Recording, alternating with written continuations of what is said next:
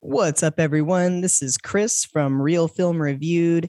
My favorite holiday film is Jingle All the Way. It stars one of my favorite people, Arnold Schwarzenegger, and also covers one of my most favorite topics, which is when you just have that one thing that you want more than anything in the world.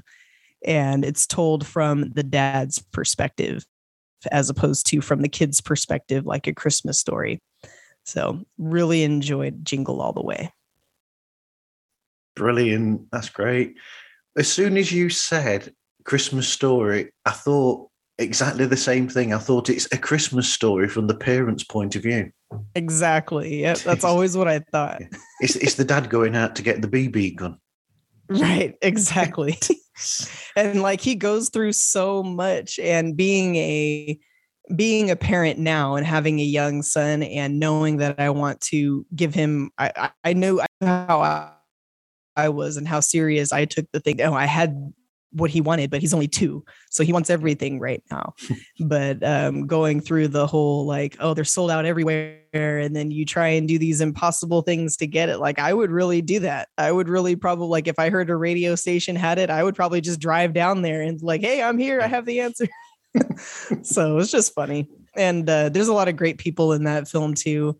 Um, what's his name that's in it that of course i'm drawing a blank that had passed away but he's in that too um, hartman uh can't remember his name. Yeah. Totally Yeah. drawing a blank on him. Me But too. yeah, it was he was good in that too.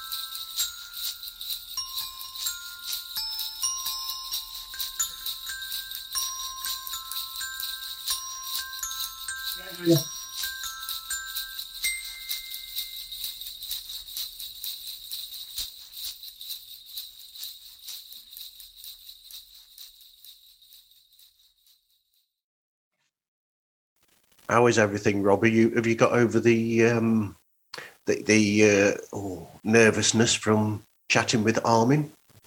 Uh, yeah, no problem, man. It was, uh, it was pretty. Initially, it was a little awkward, but then, uh, I think we got our mojo going after that. Right. Hopefully you'll be able to get um hopefully you'll be able to get Joe's favourite come on coming on soon. I know he's trying for it. Say again, Rob. I know he's trying for it. Oh, excellent. I'm I'm open for that.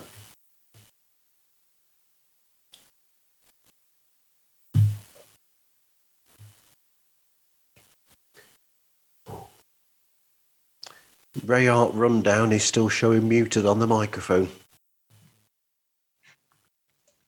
Yeah, sorry, we're just uh I'm working on something right here to make sure everything comes through clear. Can you hear me good? I can. Can you hear me okay? Yeah. Good.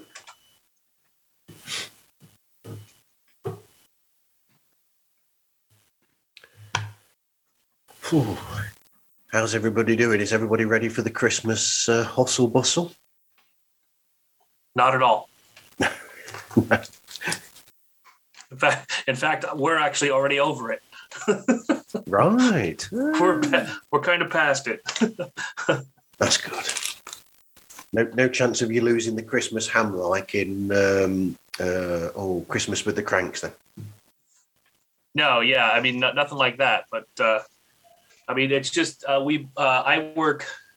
My regular day job is with retail, and my brother is a bartender at night. So between the two of us, people spend their money, and then go out and get drunk and get angry. They spent their money, so we have to deal with both sides of their anger. So it's fun. Yeah, it sounds great. Yeah. You, you you get you get everybody, all of the um, the late comers for Christmas, both of you. Yeah, yeah, we get we get the best of both worlds essentially. Right. I don't know what's going on with my uh, camera because I've still got a black screen. I've got no idea why. The previous show, perfect, not a problem. This one, nothing at all. And I've even put on a Christmas t shirt as well. Shame. What's that?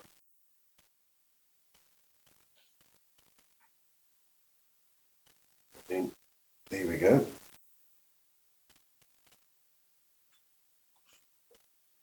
You'll now see on Instagram. There. There you go. That's what I am wearing.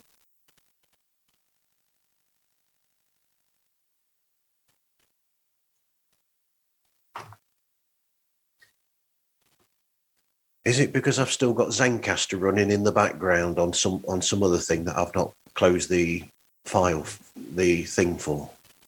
Is that interrupting the Zoom? It's, does Zencastr does Zencastr use um, your camera at all? It did. Yep. Yep. Well, I don't need the pictures, do I? From Zen- I don't need it's the still pictures from it's probably still utilizing it, so it won't allow Zoom to do it. Can't use it on both.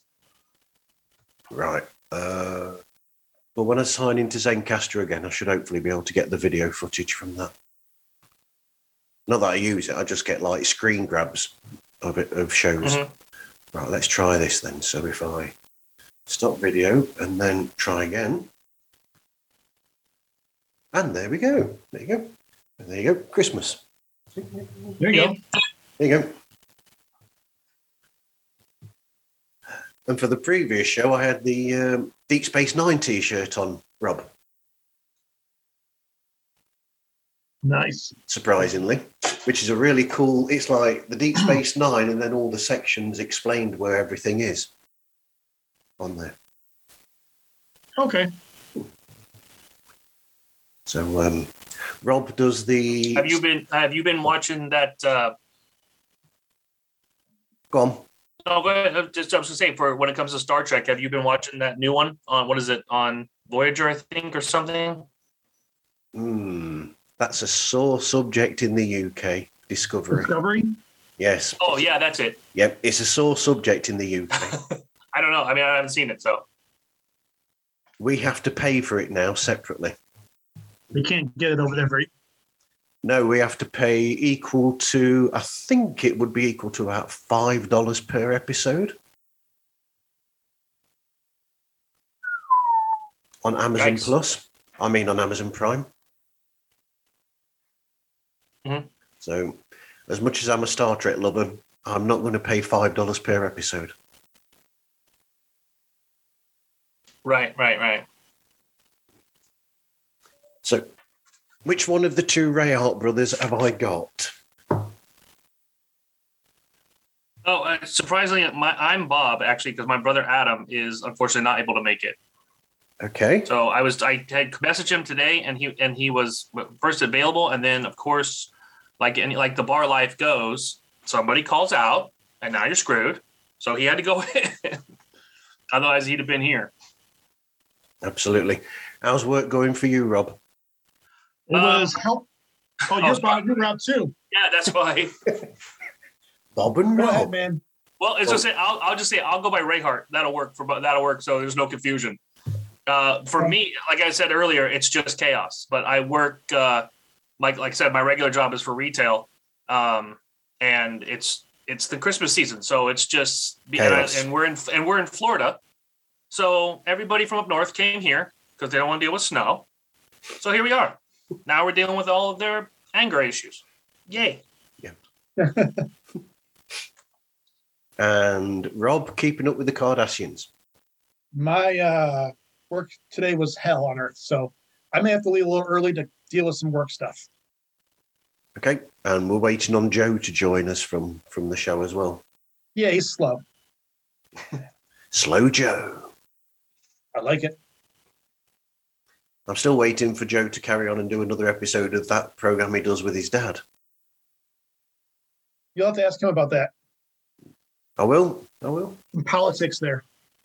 Right. Okay. So I better turn the page and go to the next episode, haven't I? Yeah. Multi-booking shows. Even more pictures on it now as well. All kinds of notes. All kinds. Yep.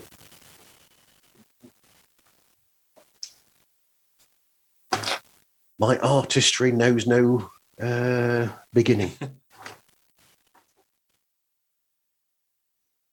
so while we're waiting for Joe to join us, let's everybody introduce each other. Well, I've already done that, haven't I? So we've got uh, Rob from Keeping Up with the Cardassians, which is a which is the paramount uh, podcast to go to for all of your Star Trek Deep Space Nine fix, which is the. I'm going to get some. Um, what's it back on this? Some uh, feedback on this, I know, but the second best Star Trek series. I'm leaving. It's very close. I love cocaine too. I, I see you're on it right now.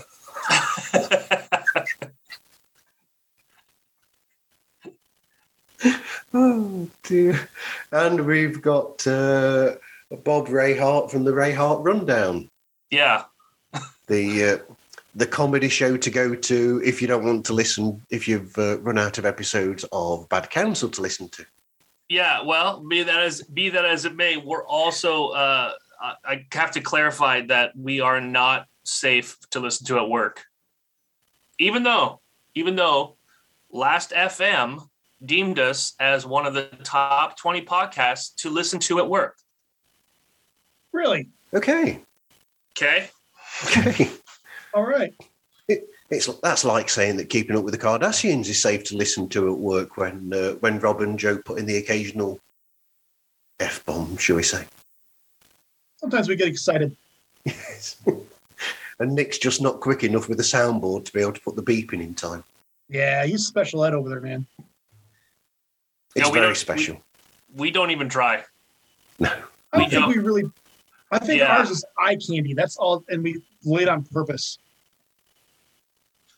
like uh, for for us it's just a matter of like we look for the awkward and weird conversations to talk about I respect that. so like we'll dig into a florida man story and find out the details of what happened i'm sure you've heard those those stories from florida man Oh you yeah. know yeah so we do we do that type of thing and we play uh, one of our biggest things we do is the shame of life the card game is shame of life uh, where it's all about weird conversations and questions and stuff you wouldn't ask on a normal basis so Okay. yeah we push the envelope for sure we've been suspended in three countries now Really? yeah oh well Wow. Wow. I've been kicked out of Canada oh see there you go same thing Yeah. There we go. three years. Got banned from them. And they're supposed to be the nicest They're dickheads. Don't let them fool you. it's an illusion Yeah. Canadians love Canadians. and maple syrup so yeah Well, not all bad then. Maple syrup on, you know, pancakes. Oh, syrup's great. Hmm. yeah it's the people pouring it that are the problem clearly Yeah. It's like So listening to an Martin, just so you know, though, I'm just going to clarify. I'm going to do my, I'm going to do my best to keep it clean for your show. I'm not going to go off the rails. I don't know. I don't know how far you go. I know for us, it's the Wild West. We don't care. You've seen. I'm sure you've seen the, the, the names and titles of our of our episodes. So I again, have, and I've listened. we don't pull any punches. I've listened, so I know what to expect. Yeah. Okay. Uh, I'll, I'll just I'll just put a blanket uh, expletive on the on the episode Yeah, just just right it. across my face. Sorry, it. Yeah. it. It'll just have that on the episode when it comes out next week. It's fine. Not a problem. Have at it, man. That's the way I look at it. Well, yeah. Fuck it. Well, see, Nice. that's, that's the beauty of these podcasts is that right now it, there's nothing regulated. Yeah.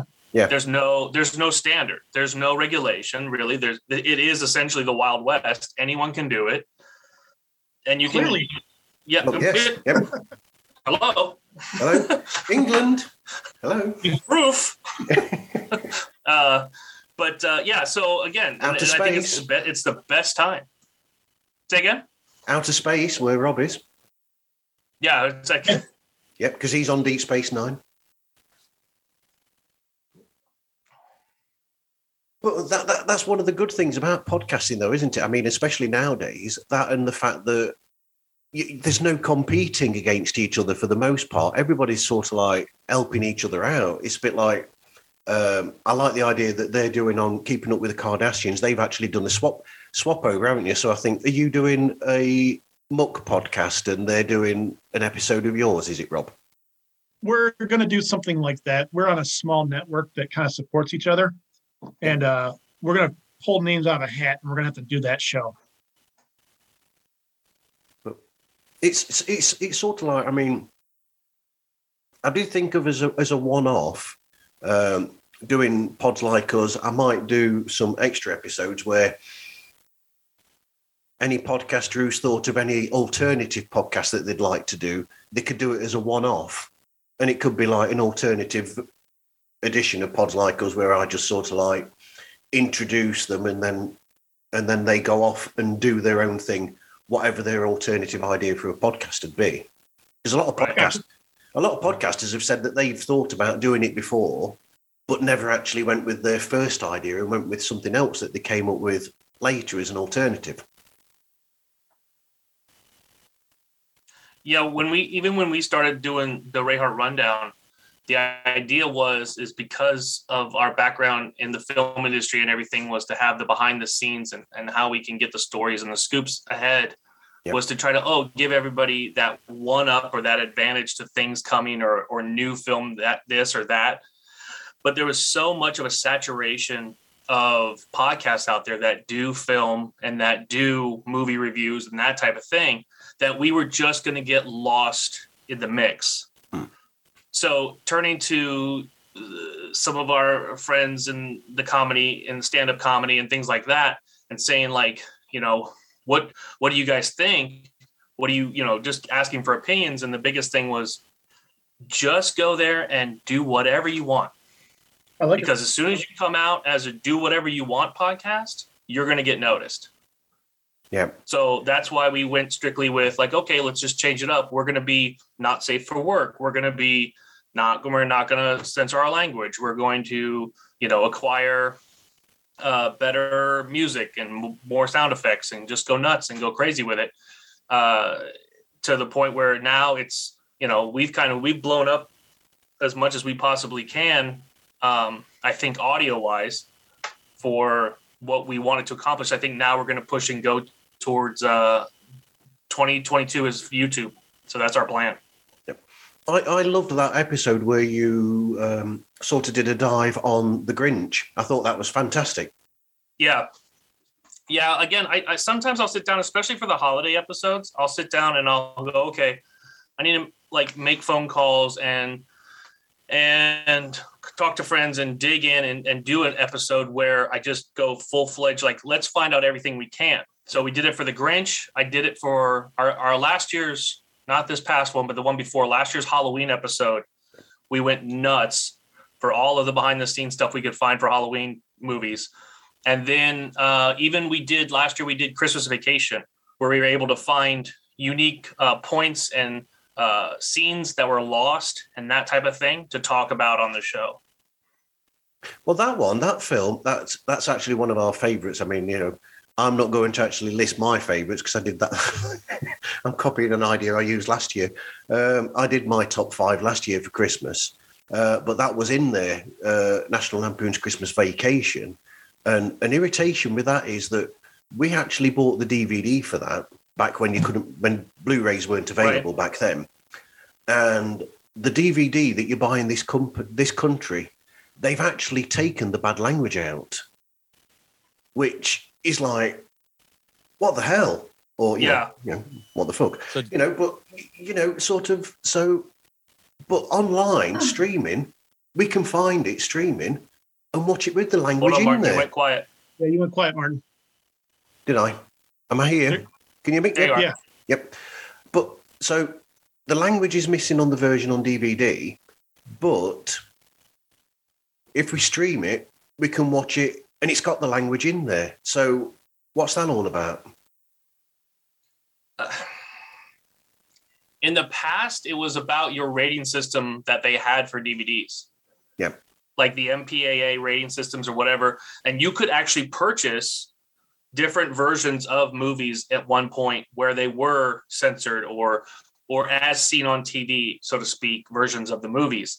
Uh, going forward now, I think they've done away with all of that, though. I think now it's just kind of again Wild West, do whatever they want just to make it happen. And it's funny that they do it for that film because a lot of the gags and a lot of the jokes rely, unfortunately, on some of the one-liners and some of the off-colored comment, you know, the, uh, the jokes or, or language in order to make the joke work. In fact, a lot of times if I see Christmas Vacation playing on television, I'll just not watch it because I'd rather watch it with all of the actual language in it. Yep. So Martin, when they when they sell the DVD, are they selling it with like the TV version where they alt they put in like alternative swear words like fudge or whatever? Or Yep. are they selling it without or are they selling like an edited version of it? That, that's what they're selling is the version with the fudge in there and the frickings and all that in there instead. But I mean, luckily they still got the shitters full. Well that's hey, that's You know, that's canon. You can't take out canon. no, you can't the, take the, out other, canon. the other thing you, the only thing, other thing I would say that is to check is that in the digital world, when DVDs were all first coming out before Blu-ray, before HD, all of that, uh, they had multiple audio channels built into the DVDs. So you may be able to go into your the menu of your DVD player, or even in the menu of the the film itself, and see if there's like a, a secondary audio channel that'll play, like an uncensored audio channel because sometimes they'll do that too. yeah, absolutely. Right, I Joe's with know, us. I, without looking at it, I couldn't They tell hide you. it in they hide it in there like an Easter egg. Yeah, or yeah, like how they can, and until Yeah. you click it, it's that type of thing. They should go back to uh like cheat codes. Like on your on your remote, like on your remote Alexa control or in. whatever. Yeah, like Down, up, down, down, up, up, up. down, left, right. Yeah. Pause, play, start. X, I like that idea. Let's X just do that. zero triangle X. Yeah. I mean, some of us still use like PlayStation controllers or Xbox controllers. I mean, it still works. Absolutely. So, I actually, now that you're here, Joe, I'll, I'll, I'll ask you. Should I ask Joe about the other show that he makes with his with his dad? Yeah. Yeah. The other, the uh, keeping up with the Cardassians, or did you already talk with Rob about that? I'm old news. No, you're always you're always uh, breaking news, breaking hearts Yes. news. Yes. Yeah. And breaking the Uh, F bomb no. news. So Rob, Rob and I do with Nick, who isn't here because he never does anything fun. Because he's a bitch. Uh, Yeah, he never he doesn't do it. If it's if it's even remotely fun, I, I think he has like an allergic reaction. Um, but we do keeping up with the Cardassians, the Star Trek podcast, and then um, on the side over the summer, I started doing a, um, a podcast with my dad that has since been on hiatus because I think the material was a bit intense for him. But um, it's called Father Bless This podcast, and it's essentially a him kind of telling his own life stories and us kind of kind of chit chatting back and forth about him growing up and what that was like because he kind of has a unique story. But I think so. yeah, he, he he definitely does, and um, I'm gonna look to pick that back up in the new year. Uh, we're gonna kind of tone down a, a little bit the intensity, uh, the emotional intensity with which the episodes are because they for the first five they were pretty intense, especially for him. Um, and I think I think he burned out pretty quick. Yeah. Uh, but if I can make it more engaging, more fun, maybe the um, the opening up won't be as um, anxiety inducing for him. Or But just out of invite. curiosity, and and I haven't heard the I haven't heard it yet, the podcast. I'm definitely check it out. But just out of curiosity, was the tone of it very serious right from the jump? Um, a, a little bit. I mean, it's not a it's not necessarily a serious podcast. Like we're not. I'm not licensed uh, I'm not a licensed Right. therapist or anything like that. He's certainly not. Um, it's just a father and son kind of talking. And he, my dad, always said he wants to tell stories. He wants to tell the stories of his life. Is if you ever meet him, he just he's a storyteller. He's you name something, a car, a, um, a show, anything. He has a story like that off just off the top of his head, and he always wanted to write a book. But if you know my dad, he he can barely read or write, and I'm not joking. Right. So writing a book is a no go for him. So I'm like, hey, what about podcasting? Would you like to do a podcast? You can tell the stories in your own voice, and it's kind of like an audio book. Um, that way, the stories are, you know, kind of preserved for a next generation, for my kids, for his grandkids, Right. you know, people down the line.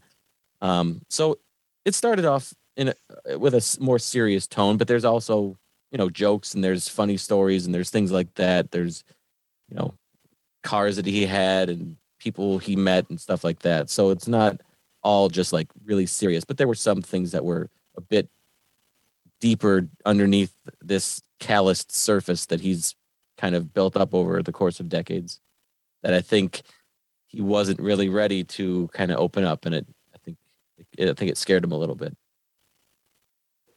I mean, that's understandable when you're telling your own story. When you start to, when you hear it played out loud, or you have to go into more detail for, uh, especially for storytelling, or uh, I can only relate. I can only relate it to like screen script writing when we when we sit to to write those. But you, the the fact you have to do details if you're putting a true story together, if you're putting your own story together, there's a lot of times even even for myself if i'm writing uh, uh, something it's like oh i have to take i'm gonna have to i need to pause. I need to take a minute here and like reiterate you know is this something i can deal with right now? Is this something i'm in the right headspace for?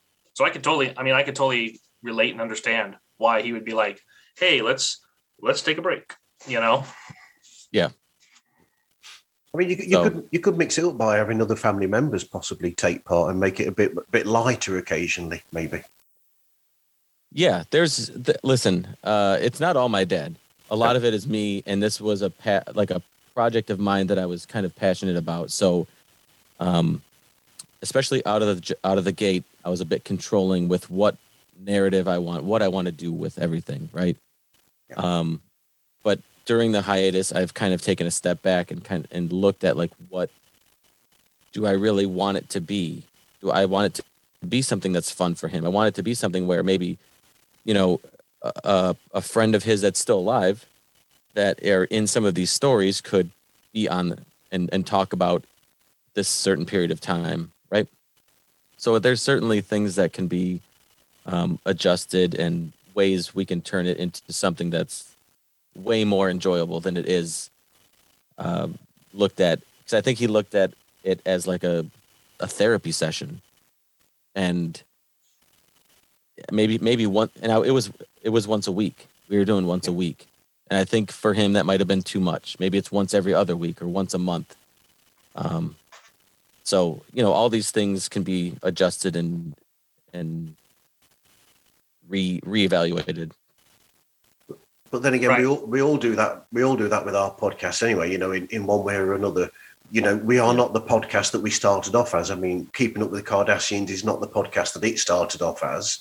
And the Rayhart Rundown, as we've explained, that's that's changed over time. This has changed over time, and and we all evolve into what we will eventually become. We start with a basic idea, and then that idea gets sort of like shaped as we go along.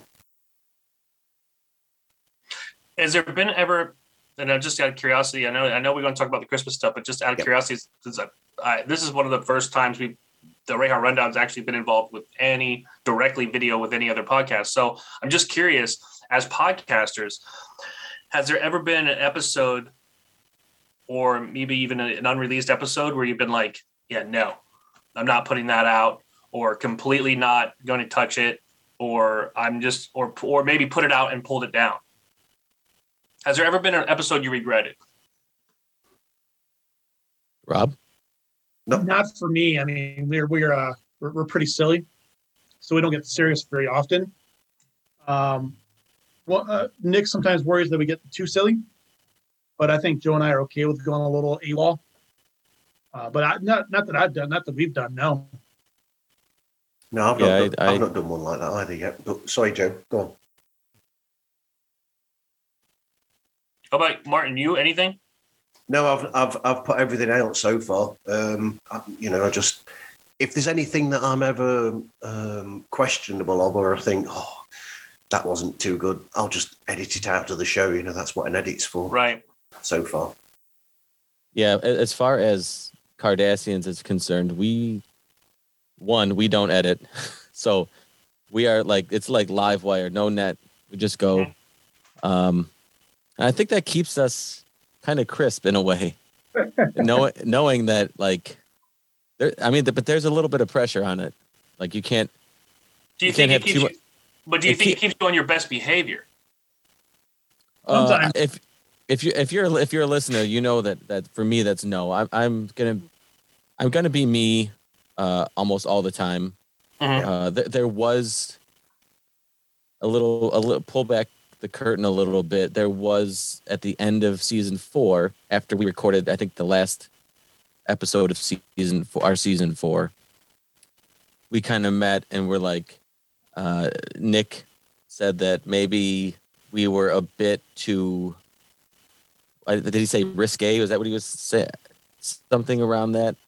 Um, yeah, and you know, I said, okay, I can, I can take a step back, and and I, I I'm not too proud to be like, no, I don't. Everything I do is gold. No, it's it's fine. I can look at myself and say, all right, if I'm, I can take it, pull it back a little bit.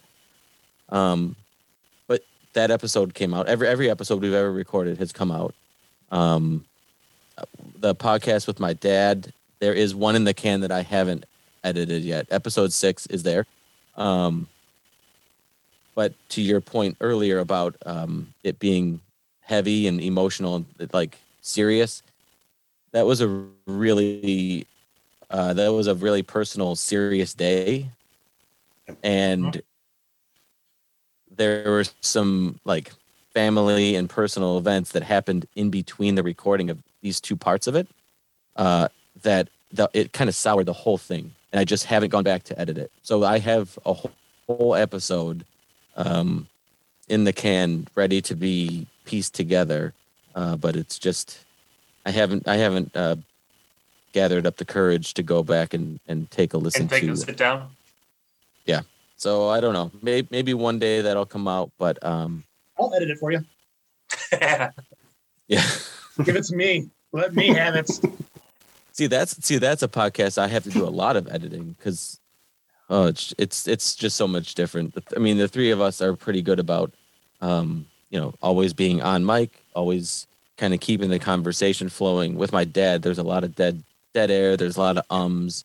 He's older, so he's it takes him a minute to kind of Right. grab, you know, the words he's trying to say or what a, you know, maybe a detail here or there. So I mean, g- that's all I had. I mean, that's the only thing that hasn't come out. I think between the our two podcasts. Keeping up with the Cardassians, much like like yourselves with the Rayhart Rundown. I mean, you you guys are never slow with a response and something to say. You're smart asses. Just you could Yeah. say it. You're right. Yeah. I agree. Yep. Or Yeah. assholes. Or both. And uh, but it's just it's just a matter of like i think it's for us it's a matter of especially well for me when i'm sitting here in, the studio with my brother uh it's i'm whenever he is saying or whatever story he's telling i am usually gearing up like a joke or a one liner or something that's going to get ready to fire off after something he said or I'm getting ready for the next segment myself. So even though we're having a conversation, honestly, there's a good six out of 10, maybe even eight out of 10 times that I'm not even listening to him. Sounds like Nick. just because I, I get like, just like you said, Martin, I want to keep the show faster paced. I want to keep it going and keep it moving and keep it rolling. But that's just, I mean, that's just how we operate. Well, you, you just mentioned Nick with uh, with keeping up with the Cardassians. I sometimes wonder if Nick's watched the same episode of Deep Space Nine as you two. You're right, because he sucks. Because Yeah. some of the I mean, things it- that he Hey, says. Nick, you suck. I mean, there are times when I'm looking like I'm looking right at him talking, Mhm. and he's looking at his computer screen, and he goes, "Uh huh," Well, Yeah. he's wishing he wasn't. I, here. and I'm like, I'm like, oh my god, he's he is somewhere in a land far, far away. Yep. Yeah, I can. I mean, I can. I can. I can relate to that. Is um, I tend to be the, and if you've heard, and Martin knows he's heard us, but I tend to be the one that kind of drives the podcast or or t- and takes the. There's always somebody who takes the essentially takes the wheel, Yep. and just goes, while the other person kind of has to ride along with it.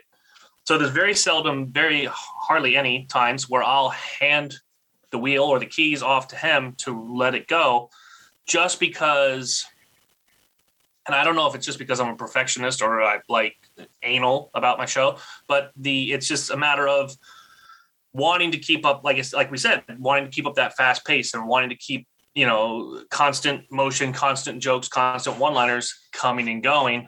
But I mean, again, it's it's it's always I'm always interested to hear other podcasters and how how they do theirs and how they react to certain things like I for a while for a while when we first started the the ums uh, um um um, um uh, every five seconds were annoying, and I and I edited them because I didn't. Um, eh. But now I'm just like, uh, no, we're keeping it. I like it. We're doing it. So I just leave them. I don't even Oh, bother. Uh, oh, I, I've It's real, found, like you yeah. said. Like you said earlier, it's real. I found that I do a lot less editing now myself compared to when I first started because I was doing exactly the same thing, you know. So, but then as you do it more often, you you realise that it's natural for you to do that in conversation. And if you're supposed to be having a conversation with somebody, a real conversation is not going to be perfect from beginning to end. If you're talking with someone for an hour, two hours, that it's not going to happen in the real world, Yeah. and you just have to realise that and it, it is something that you you get used to eventually you actually do less of that self edit do less editing of these things Yeah. And one more thing, just because I'm curious again, for e- audio editing, do you all use Audacity? Is this what everybody's using? No, we mostly use GarageBand. Okay. I use um I've used Reaper Uh, for, Yep, for the that's good. Reaper. I've used Reaper for the show with my father, and we what little editing we do for Cardassians is done in GarageBand. Because I mean we've we've done like segments right, so we've inter- had interviews we need to uh, record pre and post segments for, and we just edit all that in, in GarageBand. But that's mostly just kind of stitching it together. We right. don't- You, we don't edit any uh, dead air. We don't edit any ums or anything. No. I've, I've used audacity and then i've used i've used reaper before as well um, i've not used garageband because i've only got garageband on my phone i haven't got i haven't got an ipad yet otherwise i would do i mean i'd love to do do shows on on an ipad i mean that'd be wow i could do that in a break at work It would work. It would. You, you can absolutely do that. Although Gil from the Mind Buzz would tell you that we did do a pickup once while I was in the, was in a work van and I just shut the engine off and because I do uh, my job is security I do uh, mobile alarm response and so there was a humorous situation where we hadn't quite got everything with this show with uh, Gil from the Mind Buzz and I suddenly called him when I had 10 minutes at work or so and I said, I'm available now, but the sound quality is terrible because then you go from a microphone like this to your phone. And suddenly yeah. there's like, you know, you, you sort of, you can tell no matter what editing you do, if you go from a microphone suddenly to a recording on your telephone, you're going to see the difference. And unfortunately, while I was talking to Gil at work, somebody actually rang me to check up on me. and the phone call is actually I've got a recording of the phone call actually in the in the post show that I put up, as well as a bit of a joke, as an in joke between me and Gil, because we thought it was hilarious that I got this call halfway through our chat. Did you leave it in the show? I did. I put it in the post show. I put the che- I put the check call at the end after the music. Yeah, as an outtake. Like a Marvel post credits. Yeah, secret scene. absolutely. Yeah. Doctor Strange isn't in that post credit though. Here's Mart. Here's Martin getting shawarma. That's right. And here's Martin bringing in. This, we're just going to all eat shawarma. Here's Martin bringing in Amanda from the Sip List Pod. Oh, we got somebody else coming in. We have. Hey,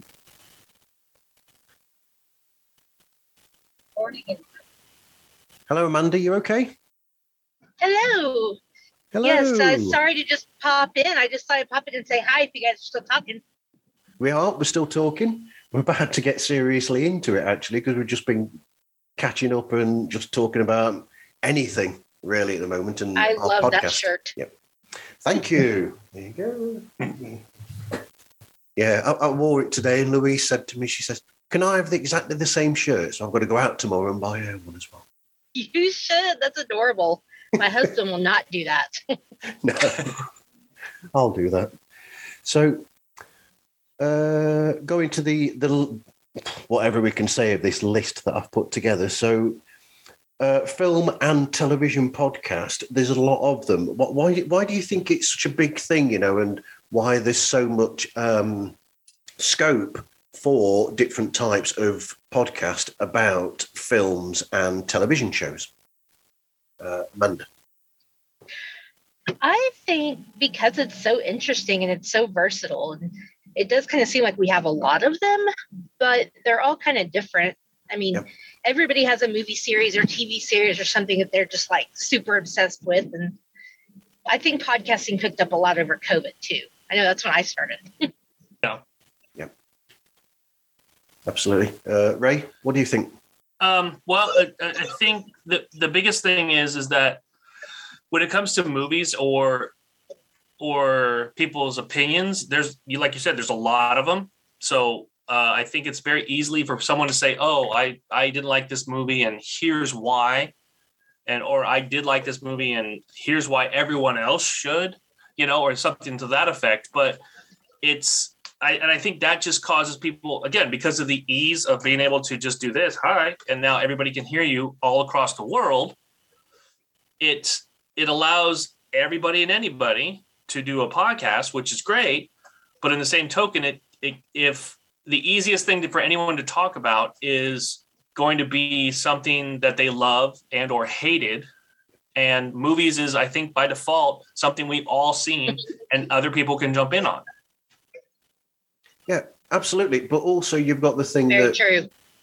I was going to say that the, the, the another thing is that you've got the difference where each show has different host so they have their own individual personalities, which I think makes is one of the things that makes each show different to each other. You know, if, if you don't like a certain podcast about film or about television, you'll find another one where you might actually like those people. So I, I think it's the uh, how those people's personalities are as well that makes those shows what they are. I would agree with that. It's it's it's like TV. Yep. You know, there are 750,000 Star Trek podcasts out there, and, and yeah, we have one that does that in pop culture, but it, it's like the television shows themselves. They all have their own personality, and you draw to one that you like. Uh, there's tons of true crime out there. There's tons, of comedy, and so you you find the personality you like, and you cling to it. I mean, I mean, your show particularly, you know, keeping up with the Cardassians. The interesting thing is the fact that you have Joe, where Joe had n- virtually no knowledge whatsoever of Star Trek before starting the show. So you've got that, uh, dare I say, newbie opinion of of a a show that's been out there. There you oh, go. yes, yeah, there you go. Yep, Star Trek Virgin's opinion No, on just what he's watching. I imagine all the Trekkies are virgins in my Hey, Hey, that's derogatory. we won't stand for that. That's nasty. mind. Okay, I apologize. I take it No, back, I guess. No, we're we're we're, we're kidding. I've never had sex with one. Not that you know of. don't go back. yeah So yeah, I I think I agree with Martin about um on a couple things. One, especially about me, um, having a unique perspective because Star Trek has such a rich history and such a passionate fan base that you are very, very hard pressed to find somebody who, at this stage in life, hasn't seen any Star Trek and is willing to watch it for the first time and give their opinion. Um, because with any fan base that has this many passionate people, um, new opinions aren't welcome very uh, easily. Not unless they align. Right. That's Exactly. true. and and and I don't know. I I in in in as much as I don't know anything about the show Star Trek, I didn't really know about anything uh, ha- having to do with the fan base either. So I don't know where my opinions are supposed to align. So like, I don't know. I just all I'm doing is watching these shows and then saying exactly what I think of the shows. Uh, there's no better case in point than I'm sorry, Rob, uh, the episode "The Visitor," which is considered one of the greatest, if not the greatest, Star Trek Deep Space Nine episode of all time. I think Rob just And- left. Yeah. And I just it did it, it didn't land the way that I think Rob wanted it to land for me or that the fan base wanted it, but I'm just giving my honest opinion. Um and the other thing is with Star Trek especially that there is uh, there are so many different perspectives that within this fan base that um you know somebody from a different cultural or racial background or um, socioeconomic background everybody is different watching this show and because of everybody's different background stories um, certain things about the show hit them differently or land differently with them or affect them emotionally differently than it would the next person or somebody who's uh, has a has a completely different and wholly unique background. And um i think that's you know everybody has a different background but i think it re- star trek rewards diversity more than i think any other um any other fan base of any big television or film uh entity that i know of that i that i'm aware of I'm going to say this. All I'm to say is this, just to, be, to to tail off of what you just said, is I think Star Trek, Star Wars, and Marvel have the most dedicated and loyal fan base. For So, real. I, I think I, even though you could say yeah, Star Trek fans, and I think that the, the the deal is is that Star Trek fans have been going for a long time, just like the Star Wars fans, and I think the Marvel fans are the Marvel comic fans are different than the Marvel movie fans. Oh yeah. So I think when those two are, are when they get aligned and they come together and agree on shit, then we're all screwed. But when Taking over the world. yeah, when that happens, they're already Uh, trying but I agree. Yeah, I agree with you. I think the I think the crazy part is is the loyalty to again to Star Trek to Star Wars and and it, and you can go to any comic convention and not say a word, Joe, and probably hear sixty five different opinions of the same thing. Yeah. you know, Kirk versus Picard. Who do you you know that type of thing? So. Okay, So sure. I am very late to this conversation. Obviously, I'm very late to this conversation. I have never watched Star Trek. Oh. Ever. Here we oh me either oh, Amanda. Now who's the virgin? Hey. Yeah. Only when it comes to Star Trek, trust me. Oh God. I think I saw some episodes as a little kid with my grandma, but I just never like got into it and I never watched the movies. And not because I think it's stupid, I just never had the desire to, I guess. I get that. F- future guest I I, potential. was- might be there. willing to give it a try. to me to me it was always overwhelming and daunting like I, what i'm i'm going to get into star trek at this point there's you know 800 and whatever odd number of episodes of television there's you know what yeah, you almost feel a, late to the game. yeah almo- there's almost a dozen movies. movies yeah i mean there's an animated there's all sorts of stuff there's books there's all sorts this this universe, this Star Trek fan base, this Star Trek universe has been built up way before my time, and I feel like I'm Before so late to the party that I'm just better off finding something that uh, is a little less daunting to get into. Um, but having jumped in with the podcast, I found out that it's not as it's not that scary. But then you've picked one that's that's quite um, because of the the format of that show specifically, Deep Space Nine. There's almost an insular insular uh, feel to it, where the fact that because it's based where it is, it's easier to get into in a sense because with the other shows like the the, the Next Generation and the Voyager, they've got links here, there, and everywhere because you know they're a spaceship and they're out in space. And I think I said to to you guys when when you were on my show before that the thing about Deep Space Nine is that it's like it's like a frontier town as opposed to when when Gene Roddenberry was saying with the original Star Trek series that he was making it wagon wagon train to the stars. So it's sort of like you're a train, you're a wagon train, you're going from one place to another to another to another. This series, Deep Space Nine, is set in one specific place, but that's what makes it different to all the other shows. And in a sense, it's more aligned to uh, shows these days as well because of that. do you, do you feel and i'm kind of going off what martin just said so essentially with with uh, deep space nine it's you get more of the interaction with the people than you do of worried about whatever mission or whatever trek they're trying to do right I'll I'll let Rob take this. i haven't seen enough episodes to, to weigh in a whole Wait, I bunch ha- so I have an opinion, but I'll let Rob take this. Oh, first, man. No, ladies, ladies, ladies first. Well, No. Go ahead, Maddie. Uh, No, no, this, uh, uh, it's definitely has more character base. So you see a lot more of the characters. You get to know people.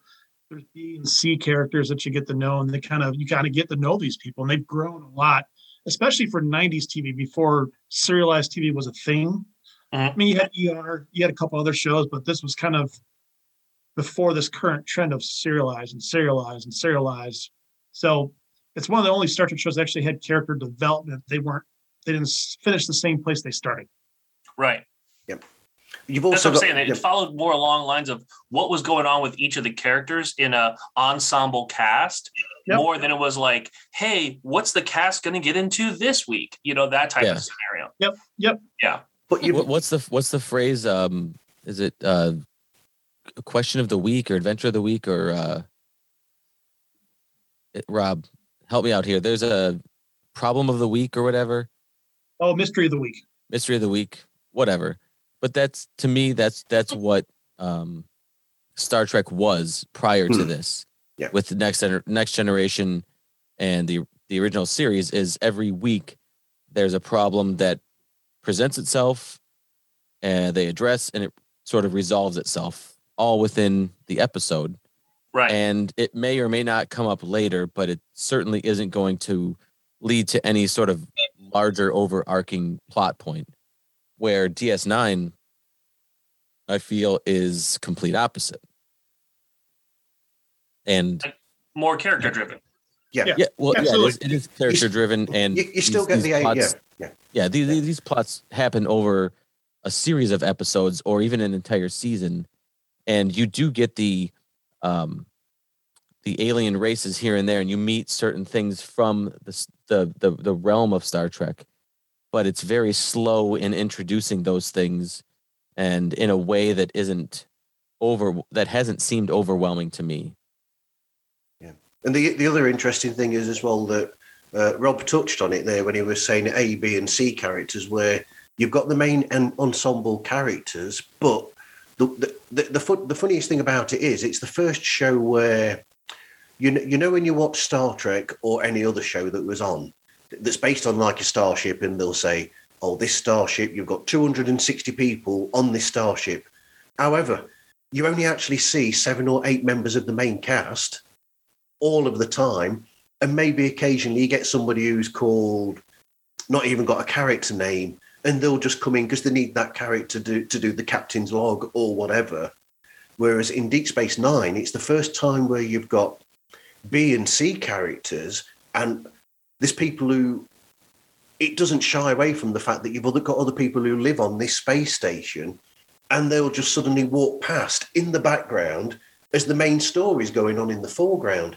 You'll suddenly see somebody who was in a previous episode that's come to stay on the ship or on the space station, and they'll walk in the background. They're not even part of the scene or the need for the scene, but they are there. So it is like it's a living actual place rather than the Right. fake fakeness of normal television back then. Ed, are you bored yet? Oh No, no, I'm just uh, Sorry. I'm I I'm thought we were talking I'm like, Christmas. Yeah, Yeah, we we went were way supposed off to be. track here. Way off track. Do they celebrate Christmas on DS9? Is that a spoiler? I think they do that on Bajor. Yes, they do a Bajoran thing, don't they, instead? So, but stay, sticking with the Star Trek, I've put as number three. Here's, here's a shout out. Why on earth haven't they done a Star Trek crossover with Santa Claus Conquers the Martians? That's a real thing. No, No, no, Is- no. I, I I'm, was like, I'm- This is the only this is the only time I'm going to invite invite spoilers. Rob, uh, do they address Christmas at all on this show?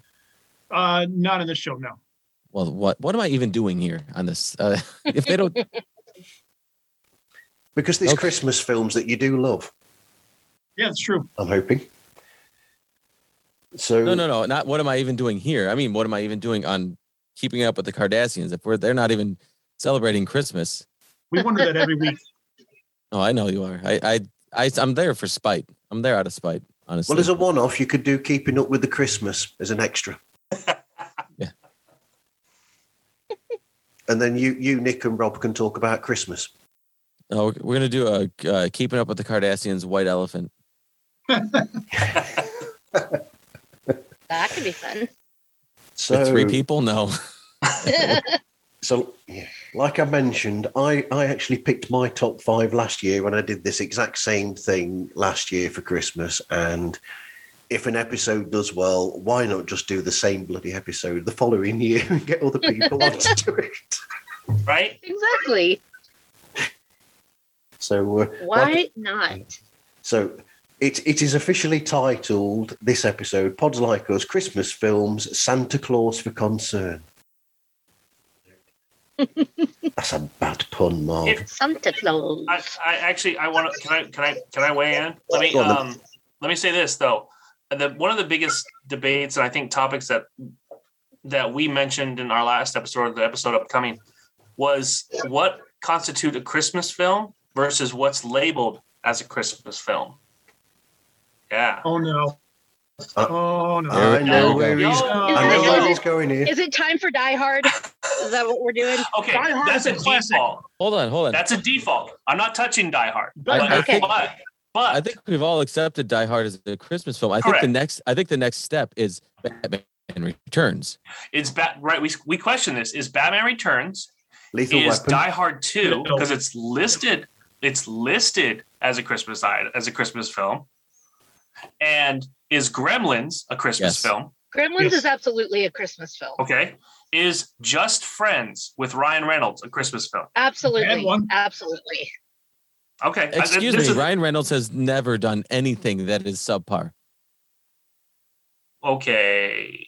Have you seen it's not Christmas if I haven't watched Just Friends. I was gonna say I was gonna say what what about what about Wolverine? But yeah, you got it. Hey, Is Ryan Reynolds in it? Yes, it's a shit Yeah. show. Then it's good. Then it's good. That's nightmare. it. Visually, it's stunning. Agreed. No, Jason Momoa. No, there's no Jason Momoa in there. Ryan so- Reynolds is visually stunning. That's what I'm saying. So what Joe wants then is a is the next Dune film to have Jason Momoa and Ryan Reynolds in. Oh, there you go. There we go.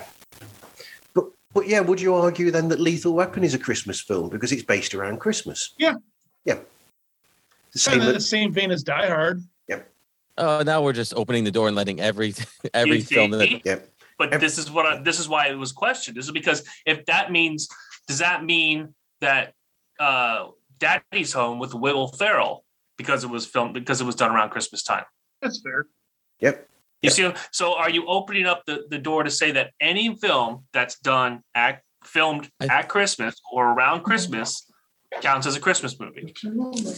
I think it has to All be a center theme around the movie, some way, shape, or form. Like Yeah. Die Hard, there's a Christmas party. There's Right. ho ho hos. There's there's a thematic thing to it. Um, so I think that has to be in that film a little bit. Yeah, I, I think I agree with Rob.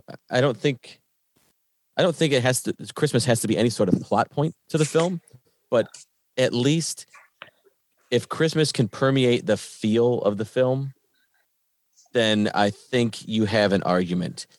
Just being based or having scenes or a a portion of the film uh, based at a certain time of year doesn't constitute it's a Christmas film. Um, but Agreed. if, there if- has to be some theme of Christmas. yeah, but if if it can sort of uh, seep itself into the feel or the overall aesthetic of the film, like like uh, Batman Returns, that's that Right. feels like a Tim Burton Batman Christmas film. Christmas isn't explicitly mentioned. I don't. It Hmm. is. There's trees and the whole nine yards there. Yeah, Yeah. Oh, I, I mean, I know, but it's not like it's not explicitly. A, what I'm saying, it's not explicitly a Christmas film. It's subtly And that, a and that was Christmas. the, and that was the debate is that even though it's it's not brought to the forefront of like, hey, it's it's Christmas time, Batman. What now? It's not even Right. that. It's just a Yeah, matter yeah. of, hey, you recognize that it's Christmas time. Right. But you again, know? the fe- you feel it though. You feel it in the film, like it feels Right. like a holiday type of film. Whereas Just Friends, it's I still would consider it, but it's getting more away from that feel. I think. Huh? Okay, hold on. I think if I think if a film, I think if a film leaves Christmas, so if it leaves the Christmas time and ends the film clearly, like if Christmas comes in the film and then goes and they end it, blah blah blah blah. I think then it's up for debate on. Not, I'm not saying like just the very end of the film, but like if more than halfway through the film they've gone out a- away from the holiday aspect of it, I think yeah. Then what's why why should it be deemed a Christmas film? Totally Unless it's New Year. Okay, see now you're getting into New Year's films. I don't even know. If they end the movie at New Year's, I think it's still Christmas. Is there a New Year's film? Are Yeah, there a New Year's films? There's a couple. it's kind of ridiculous, but yeah. But then, but then you've also got a question about the other films that are seen uh, potentially as Christmas films. You know, where some people will see uh, Home Alone as a Christmas film, whereas I could arguably say that Home Alone that could happen at any time of the year. But it happened during Christmas, Hmm. and the center theme was around Christmas. And that's when you got left at home and Yeah. all that jazz. Had to put the ice down in the winter. I don't think Home Alone one or two is a Christmas film. Cool. No, I'm definitely kidding. not. Definitely not three. I, Uh, th- I think Home Alone one and two are. Home Alone three is not a Christmas film. Home Alone three is everyone a We're Like even nightmare. a three. film. It's barely a yeah. It's barely a film. Home Alone 3 should have been aborted. It should have. Just gone.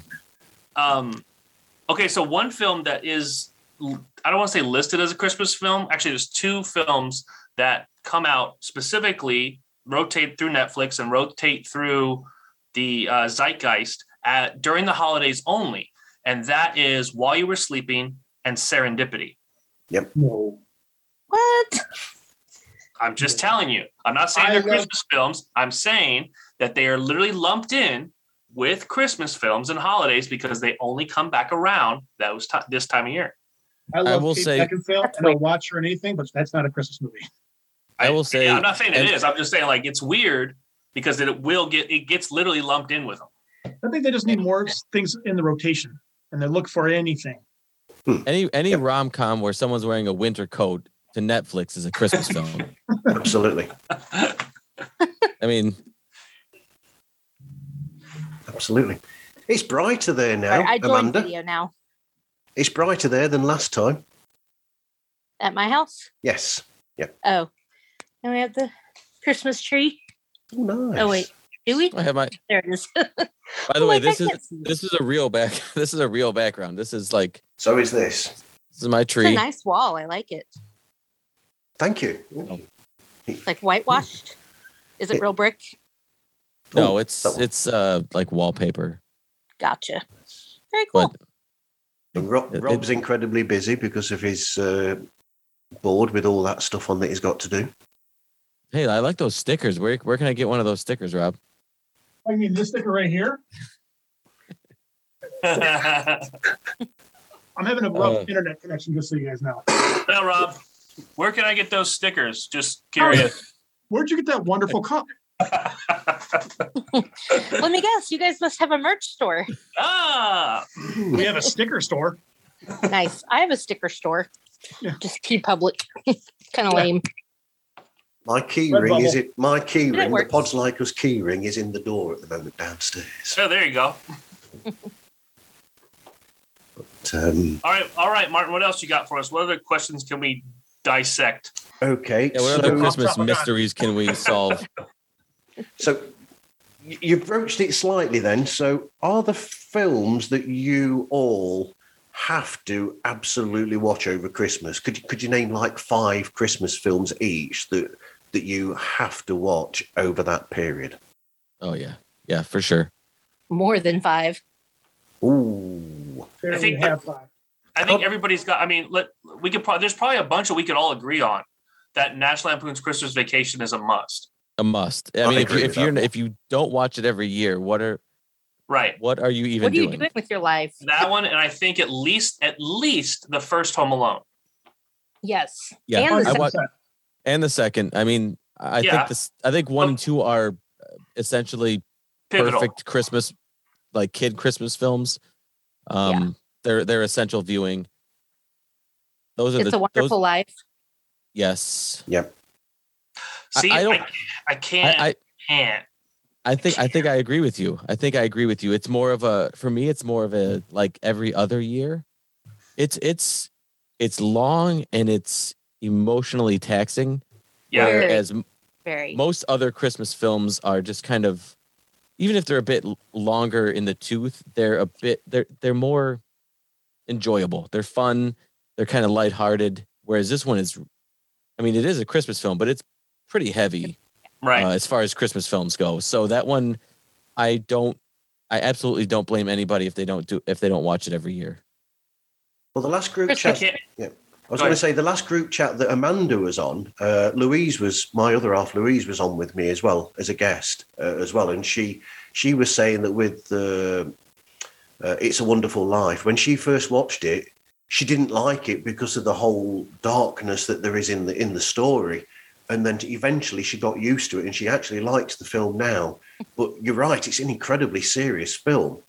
And last year, when we were talking Christmas films, I can't remember which guest it was, but he said, if you think about it, It's a Wonderful Life is almost an alter- a similar film or story to a Christmas Carol, Christmas Carol, Mhm. where you've got a ghost showing you basically, you know, this is this, this, and this.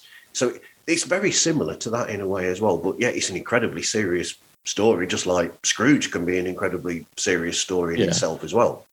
I mean, especially as far as Christmas films go. Yeah. I think Yeah, the, o- the only other the only other I think films that I, for uh, for me uh, that this time of year have to be a must. I want to say is probably Elf with Will Ferrell. Yeah, Yeah, Number Elf is a must. that was El- my Elf number with one. Will Ferrell is is a is a is a have to have to. So yeah, I, th- I think any any version of a Christmas Carol. I watch. To me, I think I go to the top of the mountain uh, with the Muppets Christmas Carol. Yes. 100. I think percent Yes. I think that is 100% the best uh, telling of that story as far as, um, you know, source material and entertainment. Fantastic songs. And then Scrooge. Yeah. Scrooge. Yeah. Yeah. Which one's that? Albert Finney Scrooge or a different one? No, Oh, I was Bill saying Murray. Scrooge with Bill Murray. Bill Murray, yes. Yeah. Now, You don't get two up in your feels. That's a good one. going this- going Go going back, Sorry. Kind of touching back on uh, the previous topic and this topic is uh, a nightmare a nightmare before Christmas. That's a hot topic. Yeah. because I watch uh, that's a, that's a almost every year viewing for me, and it At to me Christmas is- time or Halloween? Yeah, that's the one. Old question. It's it's it's in a league of its own, man. It's It, it does. Chris- It falls literally, but it's almost like, hey, let's watch it at Thanksgiving.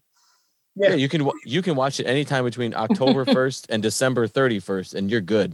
You're Why, good. why, why not just watch it for both every year? I do. Just watch I that. do. Watch that at Halloween, and then when Christmas only watch it comes, for watch it at Christmas as well. Because it's one of those films you can just watch again and again. It's, it's It, I mean, yeah, it, it- it's considered now. a- It wasn't at the, when it originally started. It was not. It No. was, it was panned, and it was like, oh, this is creepy. This is weird. We're not doing it right away. And I think it, it just it built a cult following after a while Mhm. to where now, uh, uh, what is it? Almost thirty years later, they're finally coming around with merch for this for this movie. Yeah. So At Disneyland, they ch- they changed the whole haunted castle for Christmas Right. to that theme. wow. yeah, straight, they don't do it here in Florida at Disney World, but they do it at they do it the California one in Disneyland. Yeah. That's cool. You've actually made me want to go there now, Rob. You're welcome. Yeah. I, I, What about a Christmas story? I was just Uh, gonna say that has to play on like Absolutely. Yes. it's basically it plays Christmas Day nonstop. Just leave it on in the background.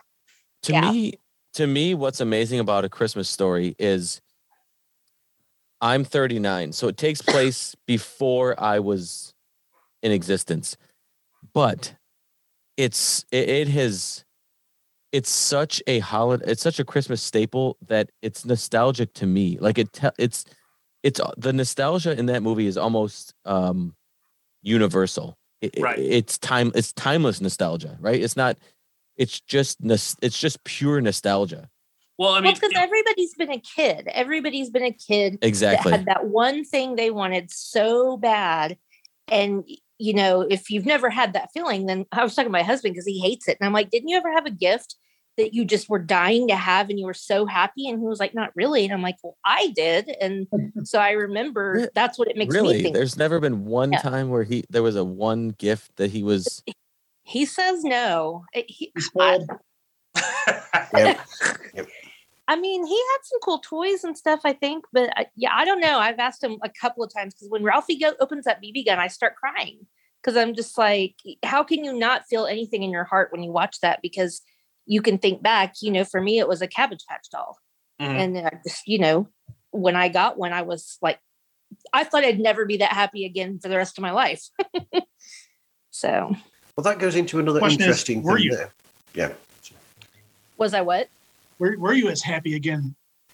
You know, I would say the day I got married is a very close second. No, I'm just You kidding. have to say that. do you You have have My to say husband's that. giving me dirty looks. I was say, is he sitting next to you? Because that's unfair. He's, Yeah. he's sitting in the other room and he's giving me the death stare. you can see you can feel it through the walls I can, I can sort of see him. He's he's like really, I don't know. Yeah, but I just you know that feeling of being a kid and wanting something like that and not knowing if you're going to get it, and then you know it's just it's a euphoric, nostalgic feeling that I think everybody can relate to. i mean the sad reality is we're all chasing that for the rest of our lives Mhm. like that Yeah. that that one moment where this thing that we've wanted we've based our whole existence on uh this one thing happening and it finally happens and you know you're a child so you have almost you're not you're almost not jaded in any sort of way. So it's this pure euphoria. And Mhm. the reality is for the rest of your life you're chasing that high again. But then as a parent you get to give that joy to your kids hopefully. I know Yes. now as i watch it i'm like looking at the dad and i'm like oh you know he's kind of a jerk. But then when he's watching him open it and he's all like he looks almost just as happy. And i've you know i wouldn't call it the exact same feeling but it's close to be able to see that happiness in your child once you become an adult Hey, there's nothing better than giving your kids something that you know you shouldn't, and you just give Mm. them the wink, like, "Don't, Yeah. don't fuck, don't fuck this up." i know might- mom said no Yeah, you- but it's okay yeah. First of all, don't tell your mom. Second of all, don't mess this up because if you do, it's my ass. Yep. and then literally five seconds later i shot my eye out Yep. Yeah. You're like, God damn it, Ralphie! i told you I told you this like five minutes ago. No, so the beau- one of the beauties of that film, uh, just uh, on a serious note, one of the beauties of that film is the fact that it was filmed in in what, the '80s. I think it was filmed in the '80s, Yeah. Mhm. Yep. but it was made to look like it was even goes farther back to the 40s and 50s. Mhm. And the, the, I think one of the cool parts is is that that voiceover that the guy that does the voiceover, uh, Mhm. Jean Shepherd, was the actual writer of the of the film. So for him to be able to put the passion behind his voice because he knows the story essentially, I think helped hook everybody to to um, create this like I don't want I dare want to say um, uh, wow brain fart here and just went I mean, he felt his emotions, Yeah. like his Yeah, excitement there. or excitement or whatever. yeah he he he, he felt what he was saying that's I, I don't know a better way to put it but yeah i agree with you that like he just gave he knew exactly what he wanted how he wanted to portray it and so with tho- those voiceovers you believe it's ralphie talking in this Mhm. day you know Yeah. It's it's a bit I'm, like I'm I'm always very. Oh, go ahead. Go ahead. I was, I was going to say there's a certain magic to the. Um, uh, uh, how many of you have seen the uh, Looney Tunes version of The Grinch? You know, with, with the The- voice with the voice of Mel Blanc uh, oh do, doing that. Oh, You know, from from back from back in the 1950s. I don't think I've seen that. the cartoon you mean you Yes, mean the, the, cartoon, The cartoon. Yeah, yeah. the cartoon, Uh, which was made by Looney yeah. Tunes, and there's a certain I magic to that. The it, it- that's because it's got a certain feel to it. Because Dr. Seuss himself was a part was still around at that point, and he was Mhm. actually involved in the making of that cartoon. So I think that adds it a certain certain caliber or certain thing that the later versions don't have. Although I mean, you know, the, the Jim Carrey version is fabulous, and and, and I even like the the one with Benedict Cumberbatch, the animated version. But that one itself has a certain feel to it that is unique to that version of the story. I think it falls into original charm Hmm. the first time any of us saw the grinch in its entirety or saw the grinch character was that Yeah. It's- that initial it's that initial, jump. burn. Yeah, Yeah. that Yeah. initial burn into the brain is yeah. because everything after that the the the benedict cumberbatch one the jim carrey one it's like oh how close does that look Right. to the original Yeah. you know what i'm saying Yep. Well, and two, you have to remember. I mean, I don't know how old everybody is. I know. I mean, I just turned forty-three, so I know thirty-nine is kind of close. But I watched that as a kid before stuff was on. You know, stuff wasn't on demand, so it was like, oh, they're going to show Yeah. the, they're going to show Charlie Brown on ABC this coming Tuesday at seven, and that's the only time you got to watch it. Once. yeah. Yeah, Yeah. You one time a year, and if You were in it- front of that TV. And Charlie Brown is. I mean, I will watch Charlie Brown Christmas. I've I've watched it four times already. So We- it's We've just bought that to watch it for the first time. is anybody is anybody heartbroken that apple owns it Me. because it won't it won't show on tv the apple Nope. bought the rights to the peanuts I was Yeah. I was devastated when that when that was announced. I think it was sometime last year or Yeah. 2019. Yeah. Um, They I said was they were going to show it though after all that. oh backlash. who- nobody Yeah. don't don't believe Apple. They'll they'll lie Well, right to your face. I own it on DVD, so right Right. I I mean I think within a week I went and bought it on on Blu-ray or something, and I'm like Mm. I ha- I have to have this physically because oh yeah, it's uh, classic I- Yeah. yeah, it, it it is. It's almost in its. I, I think a Charlie. I think Charlie Brown Christmas is almost year. in a league of its own. I think it might be on top of everything else, and as far as as as far as essential Christmas uh, Yeah. viewing is like, I think because of What's that? because it can reach kids currently, and then it pulls on the nostalgia of the adults. It's weird. I think it's Mhm. just it's so wide reaching, more so than I think. I think the only other movie that might come close is Home Alone, Mhm. Mhm. but Home um, Alone—that for me too. yeah, I want to I want to go back to something I think yeah, I thought there was uh, Ray said. Yeah. It's Ray, right? yeah It- we're gonna go by ray because i Yeah. literally have the same name as rob so Yeah. Okay, so I'll say uh other Rob or Ray. I'll just say Ray. Um, Rob 2.0. yeah. yeah but what you were saying about about um a christmas story being shot in the 80s but feeling like it's from the 50s i Mhm. have a big it's a big hang up for me when there's uh, like a period piece like a movie or a tv show that's trying to do something from at least a couple decades prior um it, it, it really misses the mark especially recently with like H trying to do like 90s and 80s stuff in HD. I It think just it just doesn't hit right for me. But I will say that to me, the ultimate period piece is a Christmas story. Because Okay. if you show that to somebody and they don't know, they wouldn't say the 80s. They Agreed. they would they would say Hmm. probably filmed in the 60s, yeah. yeah. sometime in the 60s. I didn't know Um, that for time actually. I didn't I didn't know that. I didn't Yeah, know in that fact, until I uh, was in my teens probably. And you guys, I mean, some of you probably already know this, but uh, you know, little Ralphie has grown and he's a director now. Yeah. And and he plays in the movie Elf, Yep. and he actually has there's a, he has another. He's in a couple of different Christmas movie type things, but And he produces a lot. Of yeah, them. usually I was gonna say usually he's the behind the scenes now with a lot of the stuff. But yeah, to me, I mean, to me, to me, uh, a Christmas story is the ultimate period piece. It's the it's the number one. Uh, it's done so well that it, it's done so well that you can't tell when it was made. Yeah, for sure. Yeah. Yep. With So the did anybody- voiceover and the, everything, Yeah, the, you're the costumes, the Perfect. um, I mean, everything was Yeah. perfect to the T. It kind of So- reminds me of Stand Go By ahead. Me. Sorry. Stand by like. With the same, like, you know, it was filmed in the 80s, but you still get really like the older feel. And then, especially with the narration and everything. Yeah, I think that narration kind of kind of sinks the deal because it put auto- it automatically puts the audience into a, a, a- a form of like, oh, this happened in the past. Mm-hmm. Do you see what I'm saying? Like they automatically, oh, you're in that mindset now. Like, oh, the person talking to us is past this moment in their life, so it Right. immediately puts you in that set of like, oh, this is history. Yeah. You know, which helps with the feel of the mm-hmm. film. But I got one question for Christmas stuff. Since we're clearly all about the same age, let's say what was probably one kids Christmas movie or show that came on really, really TV well. that you had to make sure you watched every year? Charlie Brown. The California Raisins Christmas.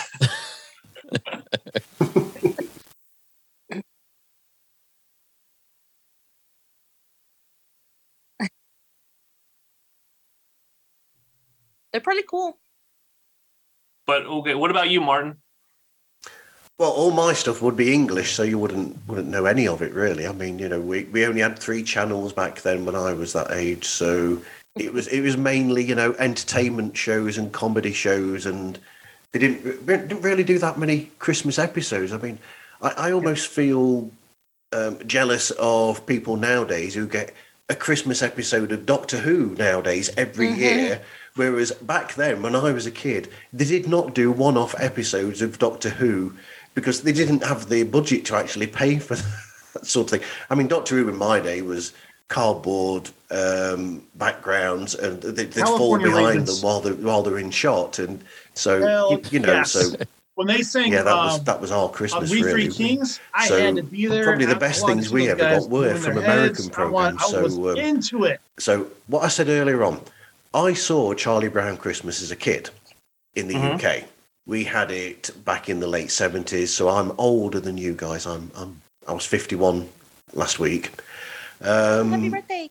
Thank you very much. It was So- my birthday Sunday, so we were really close. Happy birthday to you. Well, happy birthday, both of you. Thank you. Thanks. So um, so a lot of Um, things I- were I'd like that, and then me- banana splits as well at Christmas. We had that Oh. on uh, as well when I was a kid. Banana splits Christmas, and that was classic. Banana splits one. What about for you, Joe? Oh, uh, for me, I think it's uh the the you know the the three headed monster of uh Rudolph, um, Frosty the Snowman, and Charlie Brown were the three that I think ev almost got played on on TV every year, so I could see them every single year as a kid. Those were the three. What was that, Amanda? I just said, oh, the claymation. I Yeah. also loved that as a Oh yeah, I am but I mean it was it was appointment television for me. Like I, same. Happy it's birthday. Christmas time. I need to see these on TV. Yeah, that Rankin Um, and Bass uh, setup that they did for the Oh holiday. yeah. Yeah. They did the claymation. They actually did Rankin and Bass did the Frosty the Snowman. Yep. They did Santa Claus Coming to Town. They did a bunch of them. Um, Mhm. uh, unfortunately, though, if you look at the history of it, Rankin and Bass unfortunately didn't keep the rights to a lot of that stuff, and it ended up getting sold off in parts. So it Is that how they do it in Elf? is how it went.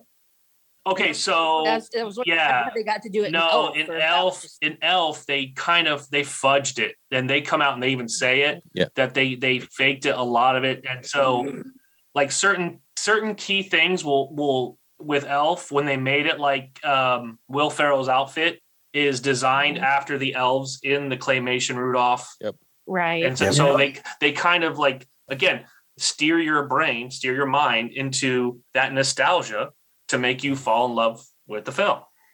That's it's it's an old Hollywood trick. and you get the Narwhal that looks just like one of the claymation and the other Yeah. little Oh, he's And my favorite. He's my favorite character. He's my favorite Yeah. character.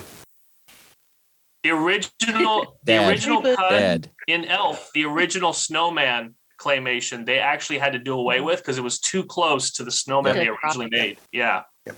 So, uh, There's a- but for me, the uh, surprisingly enough, um, of course, you know Rudolph and all of those are, are, are definitely a staple. But there was one one Jim Henson production that came out in 1983, 84 uh, that was that was done called A Christmas Toy. And it was, and nobody knows this. It's crazy. You can look it up. Yeah, I it don't. started off with Kermit I'm the Frog take at the notes of beginning outside of like a house dressed as Santa. And uh, it was called a Christmas toy. And he goes down the chimney, he's in a toy room. And he goes, Watch what happens when I leave. And when he leaves the room, all the toys come to life. Story sound familiar? Mm-hmm. Yeah. But they were Oh, all- well, they were- well. Right. But they're all but this is 1983 and i think it is and they were all puppets and it was this whole story about christmas about how a new toy a new space toy was coming into the playroom from christmas and none of them were happy. Get out of here. no you can look it up in fact You think it's in still fact when disney bought when disney bought the rights to the muppets uh, they actually took kermit out of the beginning of the film Wow. yeah, you can't even find right now. There's a couple of stream sites, not main main ones that'll play it. They created a, tel- No, I a kids it at all. TV show after of it called The Secret Life of Toys. Huh. Again, sound, sound familiar? I mean, Uh, I'm, I'm no expert, but I've got a couple ideas. I got probably four ideas. Yeah, it's Well, it's crazy. It's, uh, I saw this. I actually own it on VHS tape. That's how old it is. Um, so I own like one of the original cop, one of the original copies of it. But uh, I dug, I dug in. I had studied with Jim Henson for about a year back, way back in the late '90s, and I dug in to find out whatever happened to this. And because of the Muppets, the puppets they used in the thing were none of the Muppets, so those are still owned by the Jim Henson production. But because it was so controversial with the way Kermit was mixed in, and because it was so close to the Really? Toy Story line Yep. of how the Toy Story movies played, that Jim Henson production Disney divided all the puppets out, and they were not to play it. Nobody bought the rights, and it lays dormant. Isn't it? am- That's stupid. He came up with it first. I- Exactly. Like I said, you could look it up. It's called a Christmas toy. Isn't it? Isn't it amazing? Amazing how many things sort of die off with VHS. Like Oh, it's so wild. many, so many things are on VHS, and as you get, as things become more and more corporate and business oriented, they're like, yeah, we shouldn't do, we shouldn't have done that. We're not going to put that on DVD, and they put some things on DVD, and then the next generation is like, yeah, we're not going to put that on Blu-ray. or they and there then- it is. It's it's There it is. That's it right Yeah. there. Rugby Tiger, Apple, all those guys. Yeah, I remember from my childhood. But VHS was to me like the last wild, wild west moment of of home video. But last year we Yeah, actually You you can f- so many things so many things died with VHS. Like it's am- it's amazing. Yeah, it Hey, people got the ability to get porn without actually having to go to the video store. So there's that. I was going to say that last year we, we were we were going around the different streaming uh, platforms. You know when when you've got like a smart TV and you get all these different apps where it offers to you, or you, you can go to these. They're not really dodgy, but these film places where you can go to and they have films uh, that they've saved from years and years back. And I suddenly found another film. I think it, that was called A Christmas Toy, and that's from the late 30s in black and white, and it's only 10 minutes. And that's similar, where this girl she goes to sleep, and then all the toys wake up. And I think it's a German film. While she's it, asleep yeah, at it's a German. Is it is it the one with the toy soldiers? Does it have toy soldiers? Yes. Yep. I think it's that one. Yeah. Yeah. Yeah, I know what you're talking. I know exactly what you're talking about. Because It's the- again, in my What do digging, you got, Marv? but yeah, there's been so many spin-offs that, and then again, it's they're all buried because once Disney gets a hold of something, forget it. Yeah. Everything disappears. Disney's the FBI. Yeah, pretty much. Disney's like, uh, uh, they're like the the Taliban or like You would think so. When it comes to certain things, yeah. He- they have everything. I like But I like how Mar I like how Martin said it was from the 30s. Yep. And your mind went to toy soldiers. Like you had one of like three guesses. Like This how is many also toys? true. Yeah, There's How toy many- how many- soldiers, Uh, teddy bears, Yep. trains maybe trains. teddy bears, trains, Yeah. and for some random reason, a fake hot air balloon. Yeah. Yeah. Like how many toy- Yep. toys were there in the 30s? Six. I just named three. Slinky's then. I think there was a teddy bear in it as well, I'm, wasn't I'm there? gonna I'm gonna Google when Slinky was invented right now. So, Martin, do you enjoy Love Actually as a Christmas movie? Um, I've not seen Love Actually before.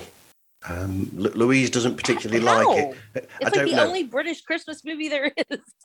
She, she Louise prefers the holiday. I like Ah, okay. holiday, Yeah. You know, with uh, Cameron Diaz and um, Kate For the Winslet. record, uh, Slinky was invented in 1943.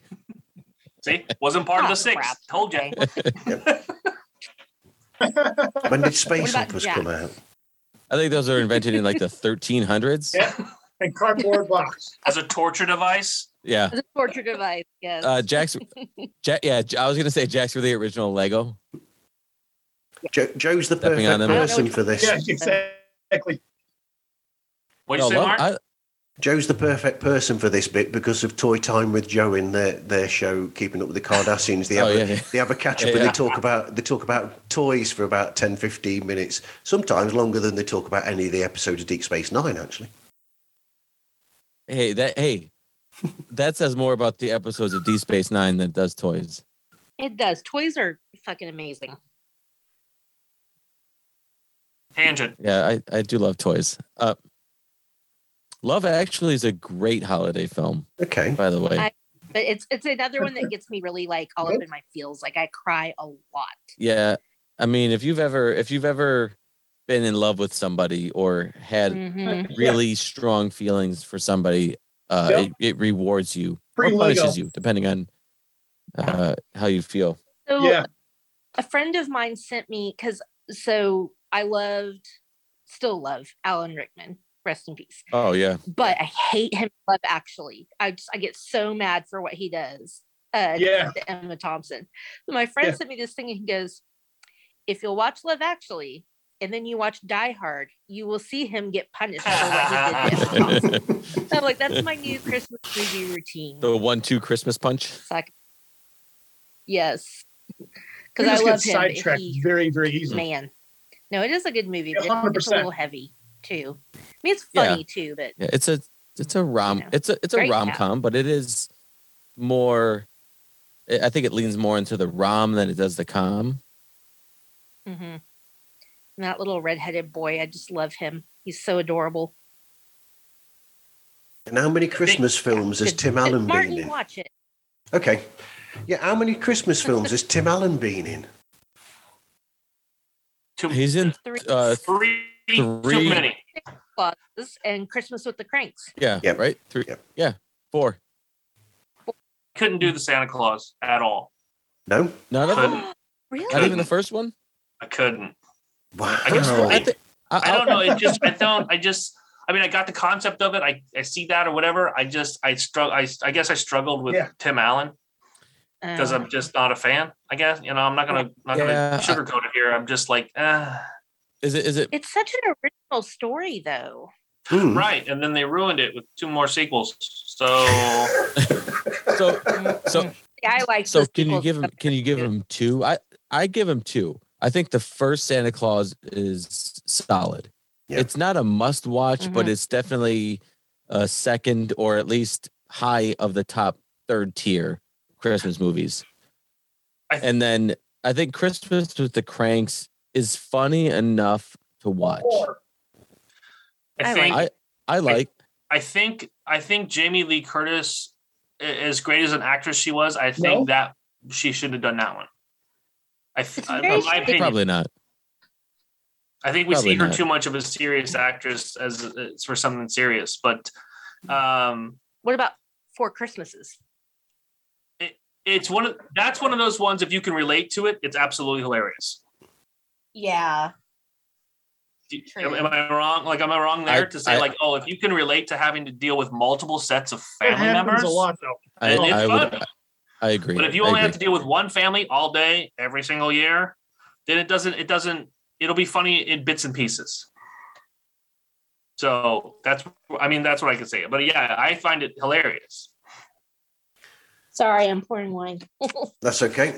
Well, I love Four Christmases. That's all right. I- I've had my It's I've had my, my- kids my get me beer. Holiday, holiday armadillo I'm not with you there.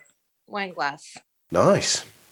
So When y'all are talking about TV shows, I was thinking that Friends and How I Met Your Mother like really paved the way for the holiday episodes of shows because they they did lots of focusing on them. Martin, do you have another? Do you have an avenue we're going towards? No. Because I have something I want to ask I, about. I guess But I'm if you have something to bring up or an, another topic, um, I want to let you do your thing. Well, but, but- well I'm, I'm, What, are you going to bed? st- st- staying with the same subject. The re- where the real money is. Yep. Staying with the subject Oh of yeah, T- Tim it's Allen. certainly not in. Yeah, it's it's, it's certainly not in podcasting, is your podcasting. day job? I was going to say with No. with, with Tim No, Allen, I he's know. actually it's, it's infuriating that one film that he hasn't made a sequel to actually, and it's not Christmas related, is Galaxy Quest. Because the first one of those was brilliant, but but unfortunately, unfortunately, you know, we've we've lost the best actor from that, which was Alan Rickman. right. Oh, Tim Allen's still around. I am not. Or the guy that plays Monk, I can't remember his so name. I don't know if I'd watch it. I, I don't know how much I don't know how much uh, homework you guys did on what I do outside of all of this chaos. Um, but there was for a little while in Hollywood a Galaxy Quest 2 so. script floating around. Okay, Work. Yep. And I wasn't able to get unfortunately I tried. I tried to get my hands on it. I called my agent was like, "Hey, give we me a copy of the script." And uh, they it it was so it was Yeah. so geared towards Alan Rickman's character uh Mm.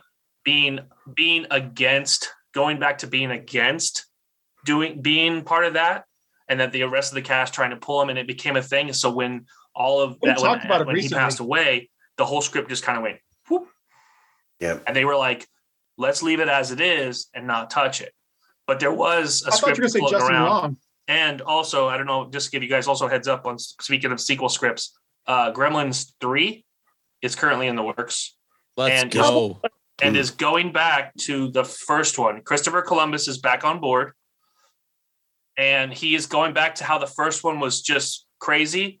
Warner Brothers is not touching it like they did the second I one heard that. and making it Looney Tunes. Yep. Uh, I still kind of like Gremlins too, though. I do too. It's not my favorite one, but I'll I'll watch it. Have You'll they got, watch have it they as got a Joe comedy. Dante Yeah. on board again? Yeah, yeah. Yes, I watched it as a comedy. Not, it's not to me. It's not even horror or mm. or holiday. It's just comedy. But- It's pure. It's pure comedy to me. right, but Gremlins was never listed as a comedy. It was originally supposed to be a thriller. Yeah. I get it. I And get it. so the, the third one is Yeah. going back to that. They're in, they're doing it. I mean, let's be honest, all the 80s stuff is coming back. Yeah. I know. I, and Ghostbusters is in the theater. again, I've I've mentioned earlier about my disdain for period films, or at least how cautious I am with with them. Right. And yes. I'm even more cautious with uh franchises that are 15 ish years old or older coming back. Because to me, first thing immediately cash grab. You know, Oh, yeah. let- Yeah. we Yeah. we already have we already have half more than half of the the idea fleshed out for us in the past. Let's just try something new and see if it works. Um, prefer I- the I prefer the reimagining or reboots as opposed to remakes. Like we were actually on my friend's podcast, we just reviewed Back to the Future and Home Alone on separate shows, but we were talking Yep. about you know how they've talked about a Where's Back Monster Squad? remake. I'm like, please God, please no, God, no. no. It's But No. to me that to me that's the one franchise that I just They- please yeah, don't they- touch. they said they're not that I touching it. think Yeah. that or that or Indiana Jones. I think Yeah. those two franchises. I I know well, that I Zemeckis has said they won't touch it, but what happens? What happens after he dies? You know, right Yeah. and yeah, and where you know where does that I'll intellectual another one. property where does where does that go? Yeah. and then I'm- whoever gets that, they're gonna do whatever they want with it anyway. I mean, With- I, I saw an interview. I saw an interview with both of them before. It, Yeah. Have like they did Ghostbusters Afterlife, like have somebody's kids or grandkids discover something and then go off of that as opposed to an actual remake. Like I would rather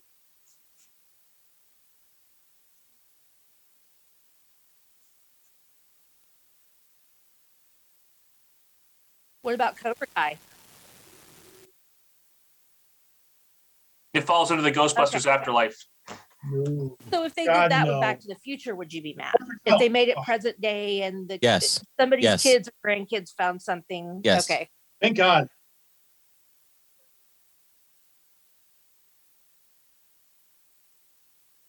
Uh, I- Didn't they just film another Indiana Jones? Hold And on, they were hold on, hold on. Karate Kid Three didn't mess anything up. The next Karate Kid Yeah. did. Yes. Did you just say Yeah. Jaden Pikachu? Yeah. Yeah, no, I get it. to me, to me, I think, I think, I think Back to the I Future hate- is like the one franchise. I, I, just reboots, please don't and they're touch. unnecessary no, I most agree. of the. Please don't. It it, like you it have to go back and do another Spider-Man as a trilogy. I Or mean, something I don't think lines. it fell off almost Cobra Kai is not anywhere reboot; at any point during the trilogy. You can argue you can argue three isn't as good, but of course, because one and two are perfect. And I think one and two my favorite. I I think do one Back to two the are- Future. I think are that's like perfect a perfect films thing. and I don't think you can replicate it in any way, in the shape, or form. context of those Karate two. Kid, I Sure, that up with three Karate is a 3 bit of a and the next disappointment, Karate Kid but- and the Karate Kid after that. in the Well- overall arc of the trilogy, it works. All of it Okay, so works perfectly. next and Karate it, Kid, and it and then- sort of resolves itself And then in the its Jaden own volition. whatever his name is, one, I just, just, got don't want anyone to touch it and to I don't know. tarnish what has already been I got my point across. Okay, but to, to circle back around, to circle back around to Christmas, and since Rob just Oh, sorry. mentioned, no, but since Rob just mentioned how he doesn't like reboots, then with that being said, do you hate the latest in, uh, the latest versions of the Grinch? No. They're not continuations. They're completely remakes and or reboots. The Benedict Tell- Cumberbatch one, I can do without. Story. I can live without Benedict Cumberbatch version of the I- Grinch. Uh, the Jim Carrey version, I think, I agree. is a reimagination, um, and it and it sort of gives it has its own feel to it, right? And it's a full length movie. Yeah, and like it. so those two versions, the original animated and the Jim Carrey version, I could live with just those two forever. I would never need that Yeah. story touched again. Um now if the Jim Carrey version didn't exist, I think there would be space for an, a real life imagination of the Grinch. But it was done, and I think it was done at the perfect time with the perfect Mm. person. Yeah. Yeah. So I think I think Jim Carrey was the perfect cast for the Grinch, and it was done. Uh, I think flawlessly. Just It's Ron Howard. So I was going Yeah. to say, is. So I I think I I think think, it's they're one A and one B works. like together. It it I I said, I think Well, it's, I think it's among the best work that Ron Howard as a director has done. I agree. Mm. I absolutely agree. But Yeah. Well, Why are you leaving? Work. God, you know they pay you, right? You're supposed to be doing the work while you're on the clock. I feel Well- your pain. We'll get all the show details from Joe toward the end. Okay. Yeah. All right. Good night, Mr. Rob. Thank I you, love Rob. you. Take care, mate. Have a great Christmas, mate. Nice too. Cheers. You Bye. too. Merry Christmas. Jim Carrey, yeah. I hope that they protect Back to the Future. I think we were because we were talking about that. You know, they said Robert Zemeckis and what's his name? Bob- Bob Gale. Yeah. Yeah. Said that basically nobody's going to touch it, but Yeah. somebody's going to buy it. Just like you know, or if not, hopefully they can protect it. Martin? It's like with Halloween. You look at Halloween. How many times has Halloween been redone, remade, whatever? Because the Akkad family owns it, and they don't really care. They'll let whoever take it and do what they want. I got And about that's guys. why- Any other- what, anything else for me? you know, David Gordon Green and and all got them were like, I got- hey, I if we don't do worked this, for the somebody morning and else work will. that I haven't Let done us yet do today. it, and they made a new reimagining, but in and they're fans, and you could tell. But still, it's like, how many Well, times can you? It was a shit show. So and Halloween's my favorite horror movie of all time, so I'm not mad at the new ones, but you know, you gotta get the right people to do it if they're gonna Got do it. it. But most Hey, horror guys, films Nice meeting everybody. are are that Christmas, whole guys. genre is geared towards creating sequels. Hmm. Yeah, that's true. Yeah. It doesn't matter. Pi- I mean, Critters got four movies. And Tremors got three or four, and Yeah. Sharknado got So, like seven. yeah. Yeah. So hey, hey, I mean, hey! Don't, the hor- don't please don't hate on Sharknado. I need all the Sharknadoes I can get. But they have a Christmas used to be- Sharknado. They Sharknado- need they need a Christmas. Uh, sharks celebrate Christmas. I'm sure they need a Christmas Sharknado. Great. I'm, I'll call Ian Ian Ziering and see what he's doing for the holidays. need a cross crossover. I'm you- sure he's need- available. We need a mashup Yeah. of um, shark, right, a Shark's Tale and Sharknado. Yeah, there you go. There you go. You Shark Tale and Sharknado, Yeah, Perfect. Mix them I together. watch a Christmas Sharknado. fully animated. but but, but uh, you know, you, you mentioned earlier on about um, you know um, the the variation versions of uh, Grinch, the Grinch story. But would, wouldn't that go along the similar thing with um, the Christmas Carol and the Scrooge story, where there are so many different versions of that? But it's it's almost as though the Grinch falls into it being a classic Christmas story, the same as uh, Charles Dickens's uh, A Christmas Carol, where you can see different versions of it, but then there's other things where um, it's not quite got that same sort of thing. So if they try to remake some Christmas films, you know, I mean, oh, I can think of some Christmas films that I wish I'd never seen the first time. Never mind having another version of it. But Because I I don't think think those have this. Oh, sorry. I don't think they have the same. Um, they don't have the same association. Hmm. You don't. You don't look at the original Christmas Carol movie and associate it with a particular actor as much as you do certain other holiday movies, where it's like you can't remake that. I've, you know, I only want to hear Boris Karloff's voice if I'm Right. watching the. You I think it goes. I think it also goes back to what I was saying before. Is that as a as a child, or you know, you saw the Grinch for the first time. Here it is. This is the Grinch. Period. There was no other spin-offs. There was no any other people playing the Grinch in a in a holiday special or anything like that. But I think there's been so many renditions of the Christmas Carol that could you go back right now in your head and say who was the first Scrooge you saw? Donald Duck. Not not named Scrooge. Albert Finney. Hi, Bill Murray. See, Yeah, it's Scrooged, right? Yeah. God, I love that- that movie. So, with that being said, would that be the original? For you, would that be the initial Christmas Carol? That No. would be see, and that's my point.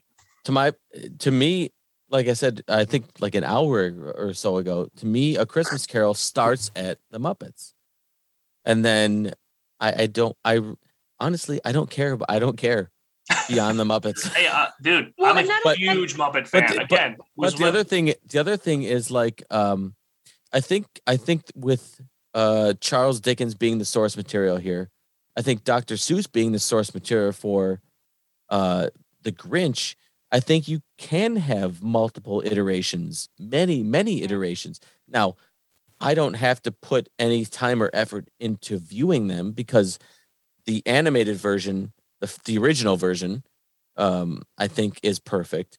And then the Carrey, the Jim Carrey live action version is perfect. But if you're going to continue to sort of reimagine the source material, um, if if it catches my interest, I'll watch just like just like a Chris any Christmas Carol. Like if Right. there's a, a good version of it, or a unique take, or something you want to uh, refocus the story around, um, I'll watch Which is why Scrooged was genius. Mm. right? Yeah. you, Yeah. because you it's made a, it a relevant to people who were in a different time than looking back at was that Albert Finney in the original?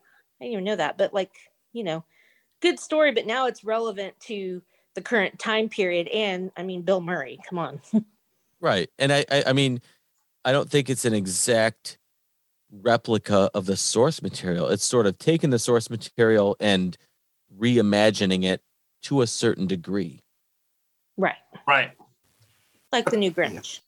Or Right. not the new one, the Jim Carrey one. Now, what I had in my mind a few minutes ago, a, a Christmas movie I don't think they can touch, and uh, please, I hope they don't, is a Christmas story. How can you retell that? I will And- kill somebody. How, how took- can did you, you re- see the sequel? No. No, I, I've Thank I, I know I know that it Lucky you. exists. I refuse to watch it, Yeah, But- no. but I don't understand how you can take that story and feel like, oh, I can improve upon this. I'm gonna I'm gonna redo this. It is Mm. literally perfect. Agreed. But there's one film that takes the same idea premise, okay, that just came out that's on Netflix right now. And that, you may have may or not have seen it, but that if you've seen 8 Bit Christmas yet with Neil Yes. Patrick Harris, Yes, I love it. it does the same kind of concept where it takes a grand, like a, it's a Nintendo that the Yep. kid's after, and the Yep. all him and his friends. That's all he thinks about. That's all he wants. So it's not so much about what's going on in the. It's, it is about what's going on in the kid's life, but in the same token, mm-hmm. he's heavily focused on that one Christmas gift. Has So anybody else seen Eight that's- Bit Christmas? No, I haven't. It, not what's yet. it on? It's on That's not- Netflix. I, Okay. I, I think it's on HBO Max. oh, is, actually. is it? Oh, maybe Or you're it- right. Yeah, Maybe you're right. I'm I'm There's almost so many I I just to- watched it over the over the weekend, and to me, it's like the new. It's a new. We talked about like annual watches or think uh, Christmas movies that you have to watch every year, or to me, that's the newest classic. Maybe so? maybe maybe Christmas Chronicles was also good last year. That Yeah. was, Yeah. that was really good. one or I two. Even, yeah, I even But thought I- the sequel was good on that one. Yeah. I haven't seen the sequel. But Yeah. the first one, the first Christmas Chronicles was really good.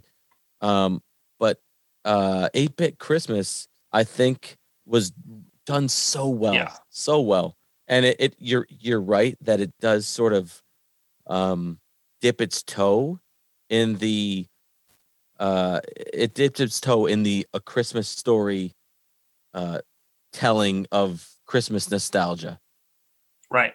but it Yeah. does it so well that I don't think it you don't even initially think about a Christmas story. You don't think that it's sort of oh, Well, now- piggybacking on it. It's it's it's really great.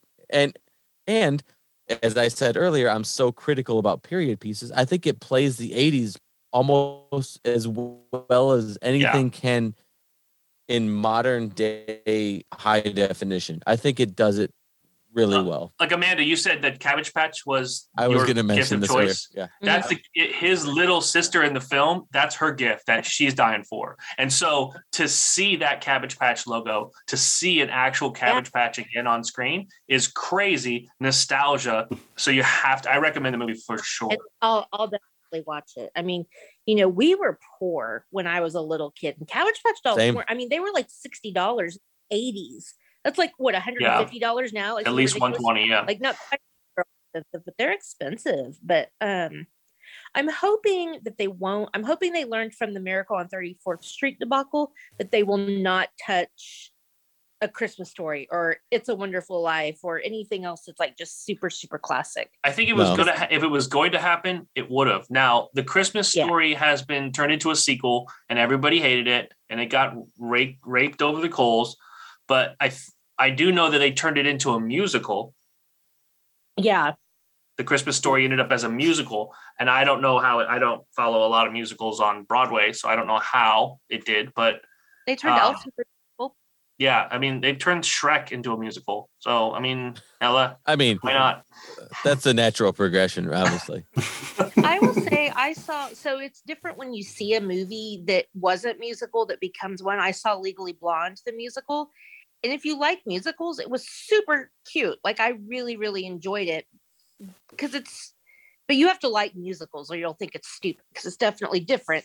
I'm waiting Yeah. for the Expendables, the musical. That would be R rated, right? Miss Congeniality, the se- the, I- musical. Going going back to um, I think Ray's point was, I don't think some of these some of these movies, um, A Christmas Story or um, uh, It's a Wonderful Life, some of these some of these really untouchables as far as holiday films. I don't think we're gonna ever see, or at least not in the near future, see a one to one remake of this film. I think you're going to No. see something something along the lines of a Christmas story versus 8-bit Christmas where you have the source material which is a Christmas story and 8-bit Christmas is sort of a retelling but in a un- in its own way. Um, yeah, you can't. You it's not a direct affiliation or direct association to it. but Right. but you but if you watch both films you can absolutely see the influence on one versus the other. Right. So I think you might maybe you will see another film that's as heavy or as um uh as serious as uh you know it's a wonderful life. But maybe it's not the same exact story. Well, and I think you can if if you do it. I mean, uh, you're not do like okay, the Miracle on 34th Street remake. Like to me, that was an untouchable movie. If talking about top five must watch, Miracle on 34th Street is in my top three, the original. And then they remade it, and it was just you can't unsee that because you are so ingrained with the original. But if you look at like Fred Claus and Noel, they're almost the exact same story. Like not exactly, but they're really Yeah. close. I think if you do them like those two, 8-bit Christmas and then um, Christmas Story, if you're not trying to piggyback or bank off the other one, you could still do an original movie, but with similar premises. Premises? Premises. I don't know. Premise. Is premise singular and plural? Okay. I think so. It's like it's like geese. Yeah. um, no, goose is the singular. of Go- that. gooses, Go- geeses, geeses. Deer. There you go. Deer. There you go. Sheep. That's funny. Oh wait, Martin, what, el- what else you got for us? Anything? So, are there any Christmas films that you avoid? Um, yeah, I mean, actually, this brings to mind an interesting one, and I'm going to go off on a tangent here with this. But there's certain films, shall we say, um, Hallmark, shall we say, where they have a, almost a pattern about them that they follow, in a sense, and it can be a bit irritating at times, shall we say? You don't. You don't even have to memorize the character's name. No. Every made for Netflix Christmas movie Yeah. ever? Is No, we're talking about about? Hallmark movies. Hallmark and Lifetime. Yeah. They're Oh, I mean, yeah, I mean that's I mean those are those are the the the network terms, but now Netflix has sort of adapted and sort of adopted that that uh that sort of we're gonna make a film and it doesn't matter who we need a we need a blonde or brunette white lead we need a tall uh square jawed uh lead male and we need um it's going to be set somewhere in colorado Yeah. or somewhere in the pacific Or- northwest or New York City. or new york city that's Yeah, it it doesn't. Yeah, it doesn't matter if it, it, and- if you can write any Hallmark movie if you're willing to have the the main character female have a great career, go home for Christmas, and completely lose that career. Boom, movie's Yep. over. Yeah. Done. Yep. Everyone. And, and she Or- or she also goes home to and finds love with yeah. a rustic carpenter. Yeah. The- She leaves He all. The, dogs. the- she leaves an amazing apartment in New York and a, and a hundred thousand dollar job to marry the shoe Okay. shine kid from years ago. Yep. Sorry, here's here, here's here's the thing we we've all watched these because we can say the plots Yep. so obviously they're doing at least a little bit right because we've all watched at least a handful of these to get that like they all follow the same plot like the the I same watched. I mean, they're they're they're sort of guilty holiday pleasures Yeah. i mean in No, in the cour- yeah. in the course of what 36 hours i mean uh, continued runtime not actual time but like Right. in the course of 36 hours you run through pretty much all of your holiday standards right mhm. and then and then what are you left with Hallmark. Well, Yeah. and so many of them are exact replicas of other movies. Like there's there's one particular one that I watch every year since they came out with it. it has Lacey Chabert and it's called um, A Family for Christmas. Okay, you run that right next to the movie The Family Man with Nicolas Cage. It's the exact same movie, but with snow with Yep. they swap the leads. Yeah, they just But- male versus. I love Yeah. The Family. F- Family Man is actually based at Christmas as well. I mean, I- I'd arguably say Yeah. that's a really good Nicolas Cage film as well for him. It's I a watch really it good every film. year. I like that. I like Nicolas. and Cage. and they, and going back to what we were saying before though is that you have a movie that takes the same premise and does it differently and because family man is that same it's a wonderful life It's type different premise life. Yeah. you know oh what would happen if you didn't exist okay you know oh your wife has a better life or whatever you know i mean And I it's a wonder it's a wonderful life is essentially the twilight zone meets christmas right Yeah. Yeah. Yeah. and so fa- family man with Nicolas Cage is the same way Yeah. It's not about non-existing. That's what I like about it. It's not like, oh, what would happen if you were never born? Which, yeah, it's similar, but it's what if you had made this choice instead of that choice? What if you had gone through this door instead of that door? What if you had missed yeah. your flight or you know whatever? the 'Cause it just, butterfly like- effect Yeah, exactly.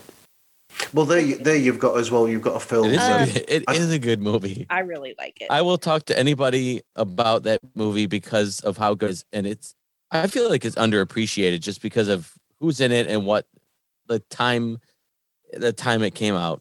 yeah, what you're on about? It's a Butterfly Effect. Great, great film. in that movie. Yeah, I missed what you were talking about. Was okay, that so was that about do you Butterfly? Effect? We, we all took over. Have you have you ever seen the Butterfly Effect, Martin? I love that film. That's one of our favorite Oh, films. God. It's a fantastic film. It's a fant. it is a it is- fantastic film. It is his best film role. It's the best thing that he's actually acted in, in my opinion. Who? Who is that? Ashton Kutcher. Ashton Kutcher. yeah Oh, without a doubt, without a doubt, it's his best. It's his best film. It's I it's an saw it incredible I was film. pregnant and I walked out because it was too traumatizing for me. It's a really good movie, but it was way too upsetting. I uh I walked out of a viewing of, of Raging Bull because for because it was too traumatizing. Hmm.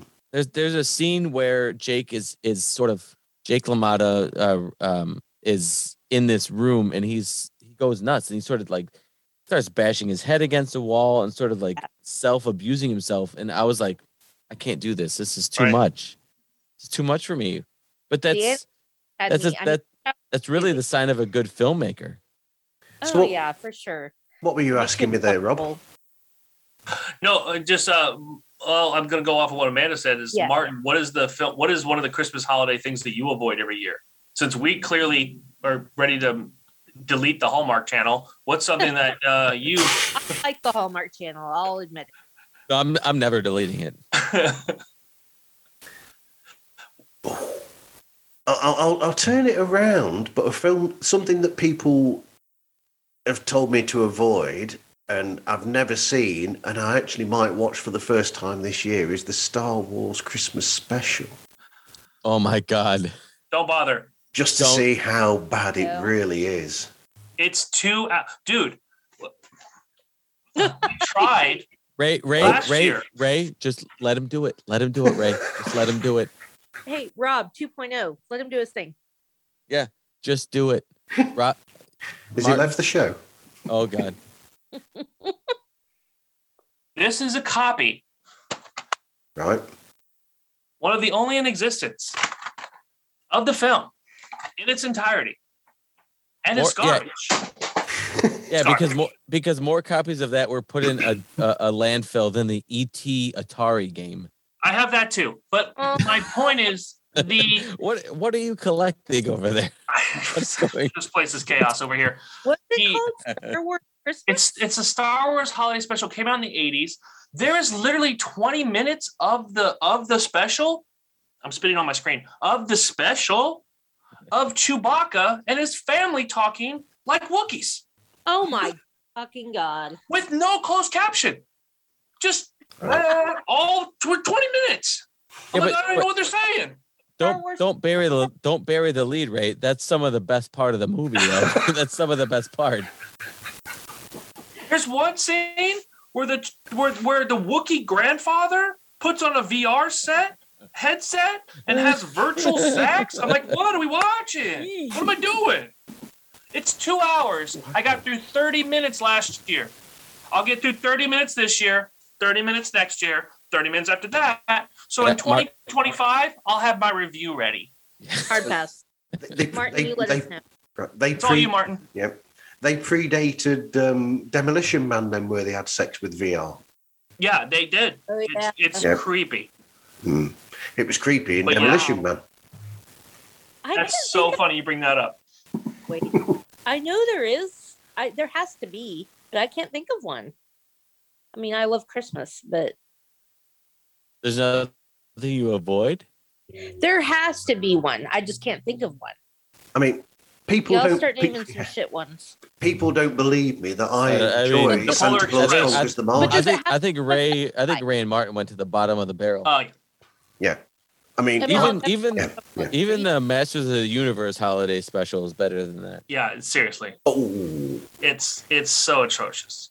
I couldn't. 30 minutes. That's it. Again, when Chewbacca and his son are for 20 minutes, I'm like, what, I, what am I doing? How doing? could you listen to that for 20 minutes? Like I wouldn't your brain just go numb? No, it, it felt like it felt like forever, and I thought I was missing something. I literally had to stop it and go, "Oh, the captions are broken. Let me I- fix I my go- shit."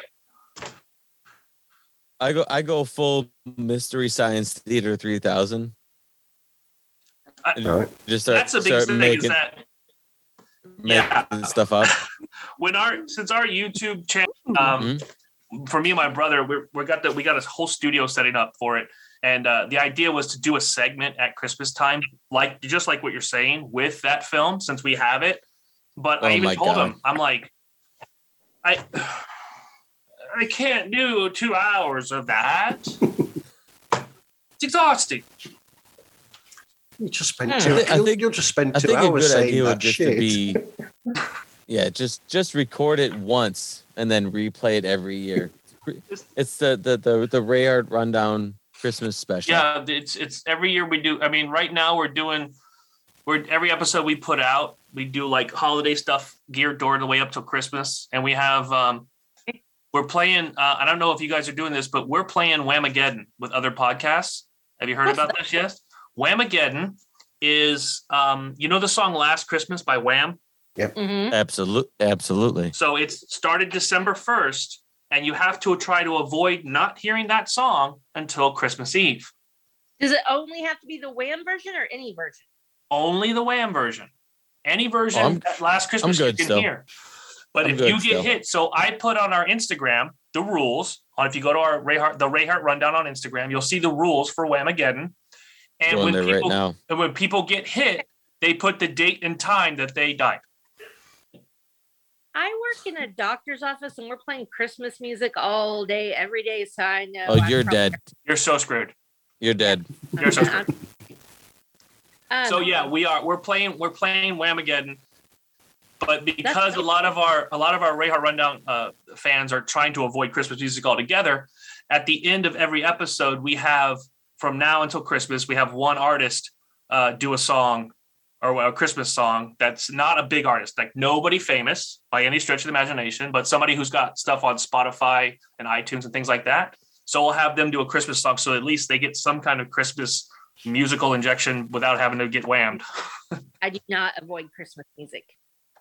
You, you Uh, need you need Nick to do a Christmas song now on your show, They don't hear Joe. him. No, Martin, No. don't don't put that into the universe. Oh God, Please. I've put that in his head now. Oh, No, I'm no. Luck, luckily, uh, neither Rob nor Nick are here, so that will die with me. I'll never tell Nick. I will never tell Nick about the until this episode comes out. Yeah. Nice. Martin, I recommend if you don't already watch them, and I don't even know if you guys do, but I I don't know as much over there. Um, some of the classic SNL Christmas things. This is what I was going to bring up earlier. Yeah. Yes. So I watched Dick in a Box live the first time they aired it. And I remember sitting on the couch and we're watching this, and I'm like, did they just bring back Color Me Badd? Like, what's going on? This is stupid. Like, wh- what are we watching? And then he says, It's my dick in a box. And I have never laughed so hard in my entire life Yeah. the rest of So Dick in a Box is hilarious, as well as the um, Salvation Army, the Justin Timberlake as the Salvation Army uh, collection person. Yeah. um Sweaty Balls is another amazing one. Right.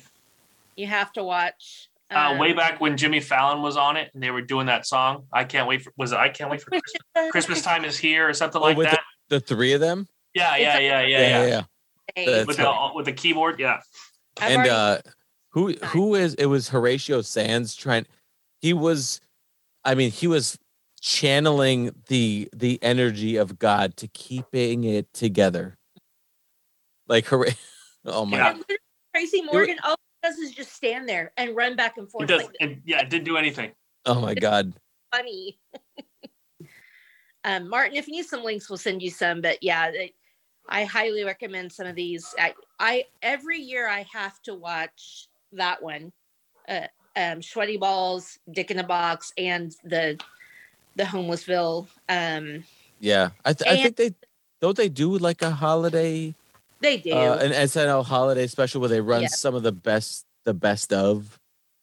And then there's a newer one with all the girls. So like Cecily Strong and um oh, I can't remember any of their names now, but it's it's um they go home for Christmas and it's called Let's Do It in My Twin Bed.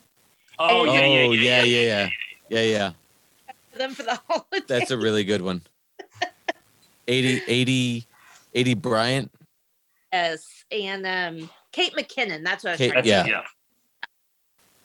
So super good ones. Martin, have you seen any of those? No, and I've just written them all down to have a look because we don't get SNL over it. Oh my god, please watch Dick in a Box and report back to us. Oh my god. I, I I'll I'll wait if you watch it right now. I'll wait the uh, the three and a half minutes. Not at half past the, one in the first morning. time seeing that, there's nothing like it. Although we kind of ruined it, but because I don't, I don't I don't think we really did though. It's hilarious. Martin, do you know the band Color Me Badd? I do. I do know that band. Okay, Yep. They're channeling Color Me Badd vibes. Yep. Brilliant. Brilliant. So I, I think we, I think we better run. I think we better start to uh, run down now. I think, or run towards the end and uh, do the uh, what's up? Has anyone got any? What you got all got coming up, uh, Ray? What have you got coming up on your show, Mister Ray Hart? Say, wait, I'm sorry, I didn't hear that last part. What have you got coming up on your show then, Rob? Oh, um, oh well. I mean, uh, what we've got set up for the next uh, couple uh, next couple episodes going to, towards Christmas is again we've got uh, more more things like we do. We always play the game the the Shame of Life, where it's a card game of weird conversations where we ask the really off the wall type questions. Uh, uh, we always try to do um, filthy trivia, where if you get to learn something that you probably don't wanted to know anyways. Um, we're trying to lean again more into the holidays, so we're going to be digging more into like um, behind the scenes for some of these Christmas movies and some of the newer Christmas movies that are coming out. Uh, but again, right now, I mean, if you've if you've heard the Rayhart rundown and you know that somehow like we're not safe for work, so I can only say please don't play us at your job. Yeah. Please God, do not play my podcast at work. yeah, at don't. work. It's So what, what have you got coming up my on the alarm SIP list then, Amanda? away. I'll have to check you guys out because that all that sounds amazing. We have fun, if anything else. I love trivia. You guys need to do a crossover. You'd work perfectly together. Yeah, that sounds fun. I'd, Mm. I'd be interested in that. Yeah, Absolutely. So what have you got My coming up, Amanda? is the SIP list, by the way. Okay. SIP list. Yep. What have you got coming up, Amanda? Um, we have a Christmas trivia episode coming up, so that's going to be like a special. And then I think we're going to try to do a top five Christmas movies. So my podcast is top fives for people who don't know. So top fives of whatever, mostly movies and music and TV shows like that. Um, I don't know. We're kind of flying by the seat of our pants right now. Um, but yeah, probably top five Christmas movies if I can. If I can do it, I don't know if I can do it, but I'm gonna try. That's cool. What about yourself, Joe? Have you got Andrew Robinson uh, up ready for, for an interview yet? Not quite. He's coming up though. He's Cool. uh we we just finished uh, a nice little couple interviews with uh Armin Shimerman and uh Brian Volk-Weiss, who did Wow. a Yep. uh, Star Trek 55 year docu series on the History Channel. Um, coming up on the horizon, we have some interviews in the works. I can't really announce anything, but um, we have some. I think we're re- one one of the we're doing normal episodes reviewing Star Trek Deep Space Nine and pop culture stuff. Um, but we have Star Trek the motion picture review Wow. coming up. Yep. Which uh, is very interesting because it's I'd say the least revered Star Trek movie of all of them. Um, so that we have that coming up in a, in a couple weeks, and um, over the holidays, we're just trying to piece together. Re- I, we have a couple regular episodes and a couple of um, film film reviews. I think we're doing Star Trek one and two. Um, but those are on the horizon, and uh, no, Andrew Robinson is is a is a he's a get. He's a get for me. Mm. If if we get him on the podcast, I don't know if I'll. I think it'll be a two person podcast going forward after that. So I'll die a happy man. Well, Andrew Robinson, you've got the best villain in a Dirty Harry film. Yeah. Yeah, Dirty There's- Harry itself, the first, the there's a- first Dirty Harry film. There's a lot of there's a lot of great. Um, we just talked to Armin Shimerman Quark on D on Deep Space Nine, and I, I reached out to him afterwards and said, uh, you know, thanks for coming on the podcast. Um, we've tried to get in touch with these couple people. If you could put in a good word for our for our podcast, it would really go a long way. It'd mean a lot to us. And uh, the first one he said was, uh, "Yeah, I'll, I'll I'll reach out to Andy Robinson for you." wow, So that's cool. we'll see That's cool. we'll see. Um, our podcast, we have a lot of fun. We're excited. Um, I don't think, I don't think we've missed a single week since, uh, at least since I've been on the podcast. No. Look at you. Um, Mm. I mean, Wow. we we record every just about every week, and um, we coordinate our schedules so that if we do miss a week, um, we record an extra one so that every single week, every week, you're getting brand new um, material. Good plan. Well, I know. Um, I've been tweeting Billy Zabka nonstop to come on my show. So if anybody wants to put in a good word with him, Can I can I get can I give everybody can I give everybody sort of a um, a podcast hack? Sure. go on. um, if you can do it what, for one month, you can get a free trial of IMDb Pro.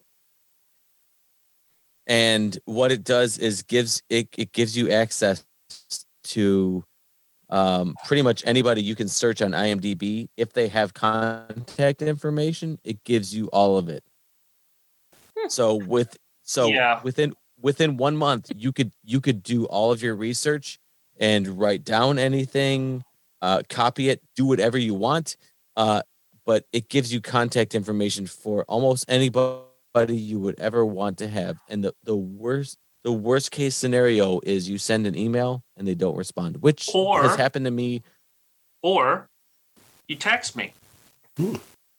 because Well- I'm on I'm on IMDb already, Yeah. Well, and Now I that- have Pro, and now you could just text me, and I I'll just send you the information. R- Rob is in the industry. I know. Is Well, this- now I, now I know that. Now I know that. So, Yep. uh, Or, or, or do so what? yeah, or, or I do will be. Uh, I'll, I'll be messaging you my phone number, and we'll just start uh, texting saying. each other back and forth. But it, it was a, it was that's how I got uh, Armin Shimerman and um, a couple other people who I've gotten verbal agreements to. It's if you can do it within one. I mean, you get a you get a free month. yeah. So Okay. you could if you really fuck you fucking Yeah, bear he's down right. and, It's and do it, it's there. And once you get a couple of hits, your the the the email to everybody else is like, hey, we've had A, B, and C on. Would you like to come on our podcast? It gives you a bit of credibility. Yeah. But Yeah, Okay. yeah, but I mean, uh, the, So- the, the first one, I, I, I thought it was All right, hilarious. well- thought it was hilarious with with their show. We're keeping up with the Cardassians. I um, I'll give away this story, Joe. Yeah. Yeah. So Go ahead. So what happened was for the first interview that they that they had, or first interviewee that they had from the show, I started an in, Instagram chat between their show's pod, their show's Instagram page, and some people from Deep Space Nine who were actors, and I just put these guys do the only podcast online that's solely about Deep Space Nine, and basically just left it there. And from that came the interview that they had with the with one of the stars of the show, Nana Visitor, who, who appeared on their show. Because I just suddenly, out of the blue, started this chat. And uh, Rob, who controls the Instagram page, I think he was in shock for so long that this Yeah. it just worked. Yeah. But sometimes you've got to do that. You know, if you want that Yeah, reach you out. Just, you just reach Yeah. out and go there. And during this period, you My know, friends on their are gonna podcast, they got Dee Wallace on their show just by reaching out her on Instagram. yeah. And her her assistant replied and said, Yeah, she'd love to come on. And they're like a small podcast it's like mine or whatever. And I was like, Good for you. Yeah, you, I mean, all all it takes is one or two catches, uh, somebody at the right time, or they don't have anything going on, or they'd like to just say That's- something about a project that they've got going on, and all all it takes is is one or two, and then then you've got the cachet behind you of like, hey, Right. this person and this person has been on. Right. Would you like to come on and say something? It's Yeah. it's it's wonderful.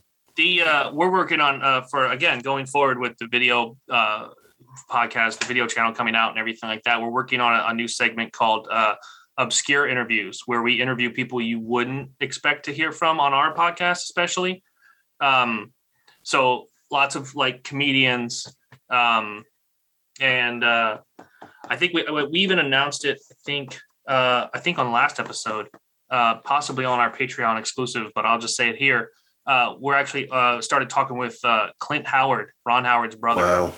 as well to try to see if he wanted to come on. We're our podcast people are like "Eh, me me, eh," but if but the idea is that if I keep the interview serious and then Right. just segmented it in.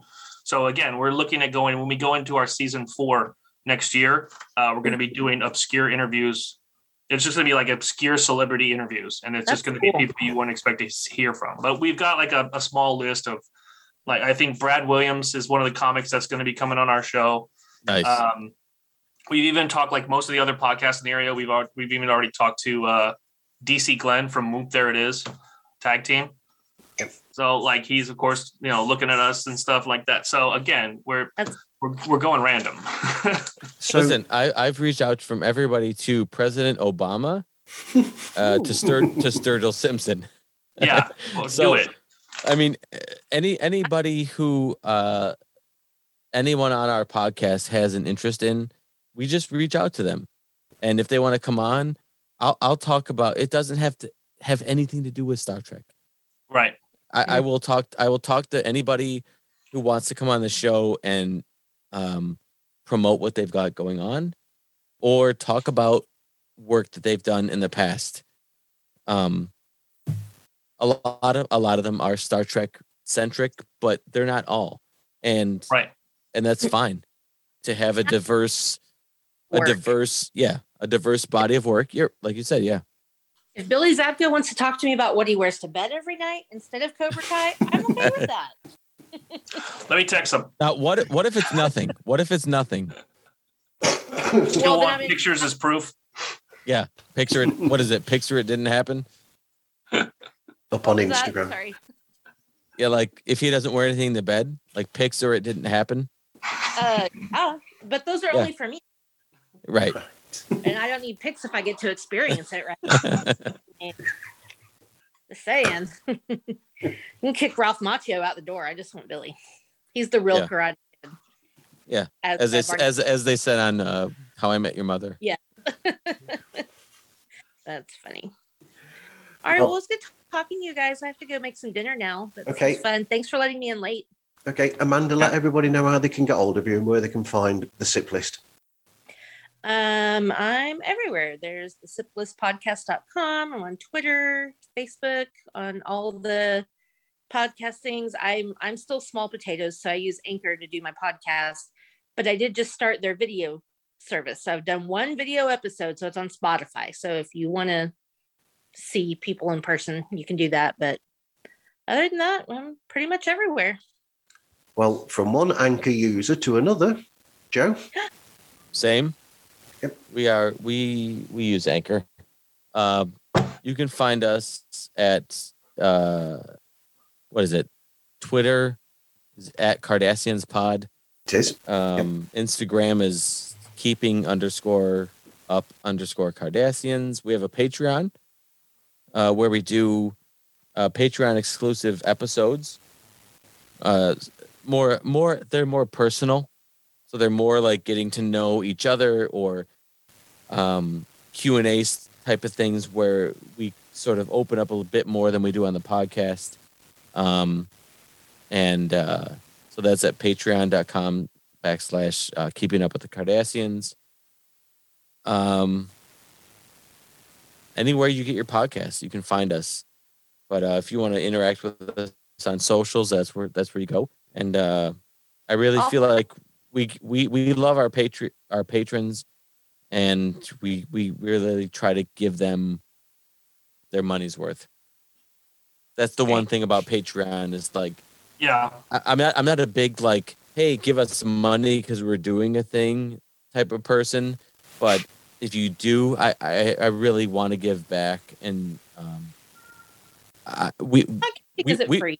I mean we we put out not our our Patreon ex- exclusive episodes aren't like five or ten minutes. They're twenty or they're 20, 25 minute episodes. They're and they're twice a month. And um for our top tier, you do that and then you do like a live Q and A where you can chat with us for an hour, talk about anything. Um I think I think we're just me, Rob, and Nick are just so grateful that we have a podcast that people listen to, honestly, to be honest. Um For me. that Oh my god. um, if if if you want to support us in any way, um, we're just so grateful, and we'll we're just we're so giving, and we just want to give back to our listeners. So, um, yeah, social media, Patreon, face uh, Facebook, Twitter, and uh, Instagram are the places to do that. Okay, and I, I still like that joke of yours, Joe, with the lonely fans. Yeah, uh, yeah. I I I don't have an OnlyFans, but uh, I'm pretty sure the- I would already follow you listen- everywhere. yeah uh, you follow us and uh I, I feel like if i if i had an onlyfans i feel like i would have people but i don't want to it's not a thing uh it's not it's not a thing yet if we get desperate maybe it's in our back it's in our back pocket but Patreon falls out. Yeah, we're trying the patreon thing first if it doesn't work uh, we're going to OnlyFans, just like any other good influence influencer would do. You can find me on Farmers Only. Sorry. Yeah. Oh dear. And Rob, what about Um, Ray okay, Hart so and, um, yeah, well, we're like everybody else. Yeah, we use Anchor. We're everywhere, including um, Fide in Germany, Top Dog in Japan, and some of the other exclusive iVoox in Spain. We're in some of the ones where you don't just get auto distributed. So we've done our homework and we've literally built it out everywhere, uh, picked up by Pandora and everybody else. Um, Nice. yeah so we uh, we of course you can find us on instagram at the rayhart rundown um, we do have a facebook page. Honestly though it's it's not it's just a it's where everything else posts off of instagram. Instagram's kind of the thing. Twitter's kind of the thing. Um, we do have a patreon as well patreon.com slash rayhart rundown uh, our patreon offers we we take the money that comes in from patreon and turn around to purchase like merch and send it back out. Nice. So we don't even ba- we don't bank from Patreon at all. We just let our Patreons get merch constantly. So they're Nice. constantly getting merch every three months, and that way that they can keep they can keep going. We do um, every episode is, is an extended version on Patreon, and then we do one bonus episode a month for Patreon called the Patreon Ultimate Bonus Episode Segment or Pubes um, every single month. So, and then uh, and then of course we have uh, the Rayhart Rundown merch.com where you can purchase uh, some of the jokes uh, merchandise that we have and some of the logo stuff, uh, including the Rayhart Rundown Not Safe for Work podcast shirt, which is one of our more popular ones, and the holiday merch is up now. Uh, so we're constantly updating that. But again, you can again listen to us anywhere, and coming soon, YouTube again, Rayhart Rundown podcast on YouTube. Yep. So we'll be there uh, starting should be in January.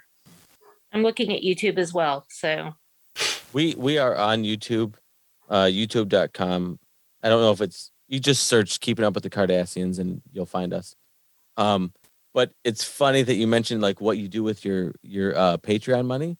Any money that we get at this point in time, we are uh, absolutely putting towards doing a polygraph for our for our show. Nice. So, we, so That's we're we're uh we're trying to rent a polygraph. I think Nick's I think Nick's wife has access to a polygraph.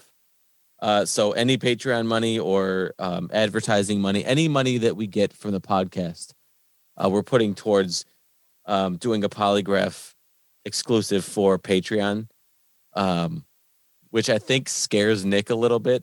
I think it scares anybody but me. Um, I don't, I don't know if anybody listens to the show, but I'm certainly the most honest and the most upfront on the show. Um, I think Martin will agree to that. But Yep. um, yeah, we're we're looking to have some fun with Patreon, and uh, It's it's good. It's it's really easy to use, and and the stuff they got coming in the next Polygraphs? year. No, no, no. I'm s- I'm sweating. I'm sweating, bro. Tell Uh, me but more. yeah, yeah, if it, if anybody's curious, and it's not just me or my brother. Uh, my oh, my sons are huge YouTubers, so you could literally Google our last name, and we're like low budget Kardashians. We're everywhere on the internet. It's ridiculous. Nice. Um, so yeah, again, check us out. Yeah, but more realistic. All right. Nice talking to you guys. Martin, nice talking to you Yeah. again. Thank you very much. Let's Thank you, Mandy. Thank you, Amanda. nice to, nice to see everybody. Call me that. No, that's why I suddenly It's changed It's okay. it. You're allowed to. Thank you very much, Amanda. So you can get hold can of call me. Thank you. I'm everywhere. Pods like us is absolutely everywhere, as everybody is. You can find us on Instagram, Facebook, and Twitter. We're not on TikTok yet. People are trying to tell me that I should be on TikTok. I don't know anything about it. Not a clue. Same. Um, uh, but you can also go to the marvzone.org to find any uh, show notes or anything to do with these shows or any extras. We are, we do have a Patreon that I never actually tell anybody about because I'm, because I'm scared to ask for money from people because very British thing, you know, oh, don't ask people to help you. Yeah, yeah. So, um, yeah, patreon.com forward slash Martin Quibell. That's my name, Martin Q U I B E L L. And um, so, thank you very much for for listening to me and for chatting with me, chatting with me today, guys. Yeah, well, I you loved it. having Thanks for having Fun. us. It was a lot of fun. And despite any fluffs, I'm putting this out unedited. All right. Hey, There we Merry go. Christmas. Hey, that, Merry that's Christmas, how I everyone. operate anyway. Yeah. No edits. I'm no following edits. there. I'm following everybody else. I So call it a director's cut. yes, There you go. For Christmas you Merry can have a full episode. Yeah, ma- yeah Merry Christmas, everybody. that T-shirt. All right, I'll see you guys online. Thank you. Merry Yep. Christmas, everybody. I hope Merry you listen Christmas, again. Merry everybody. Christmas, Bye. everyone. Take care.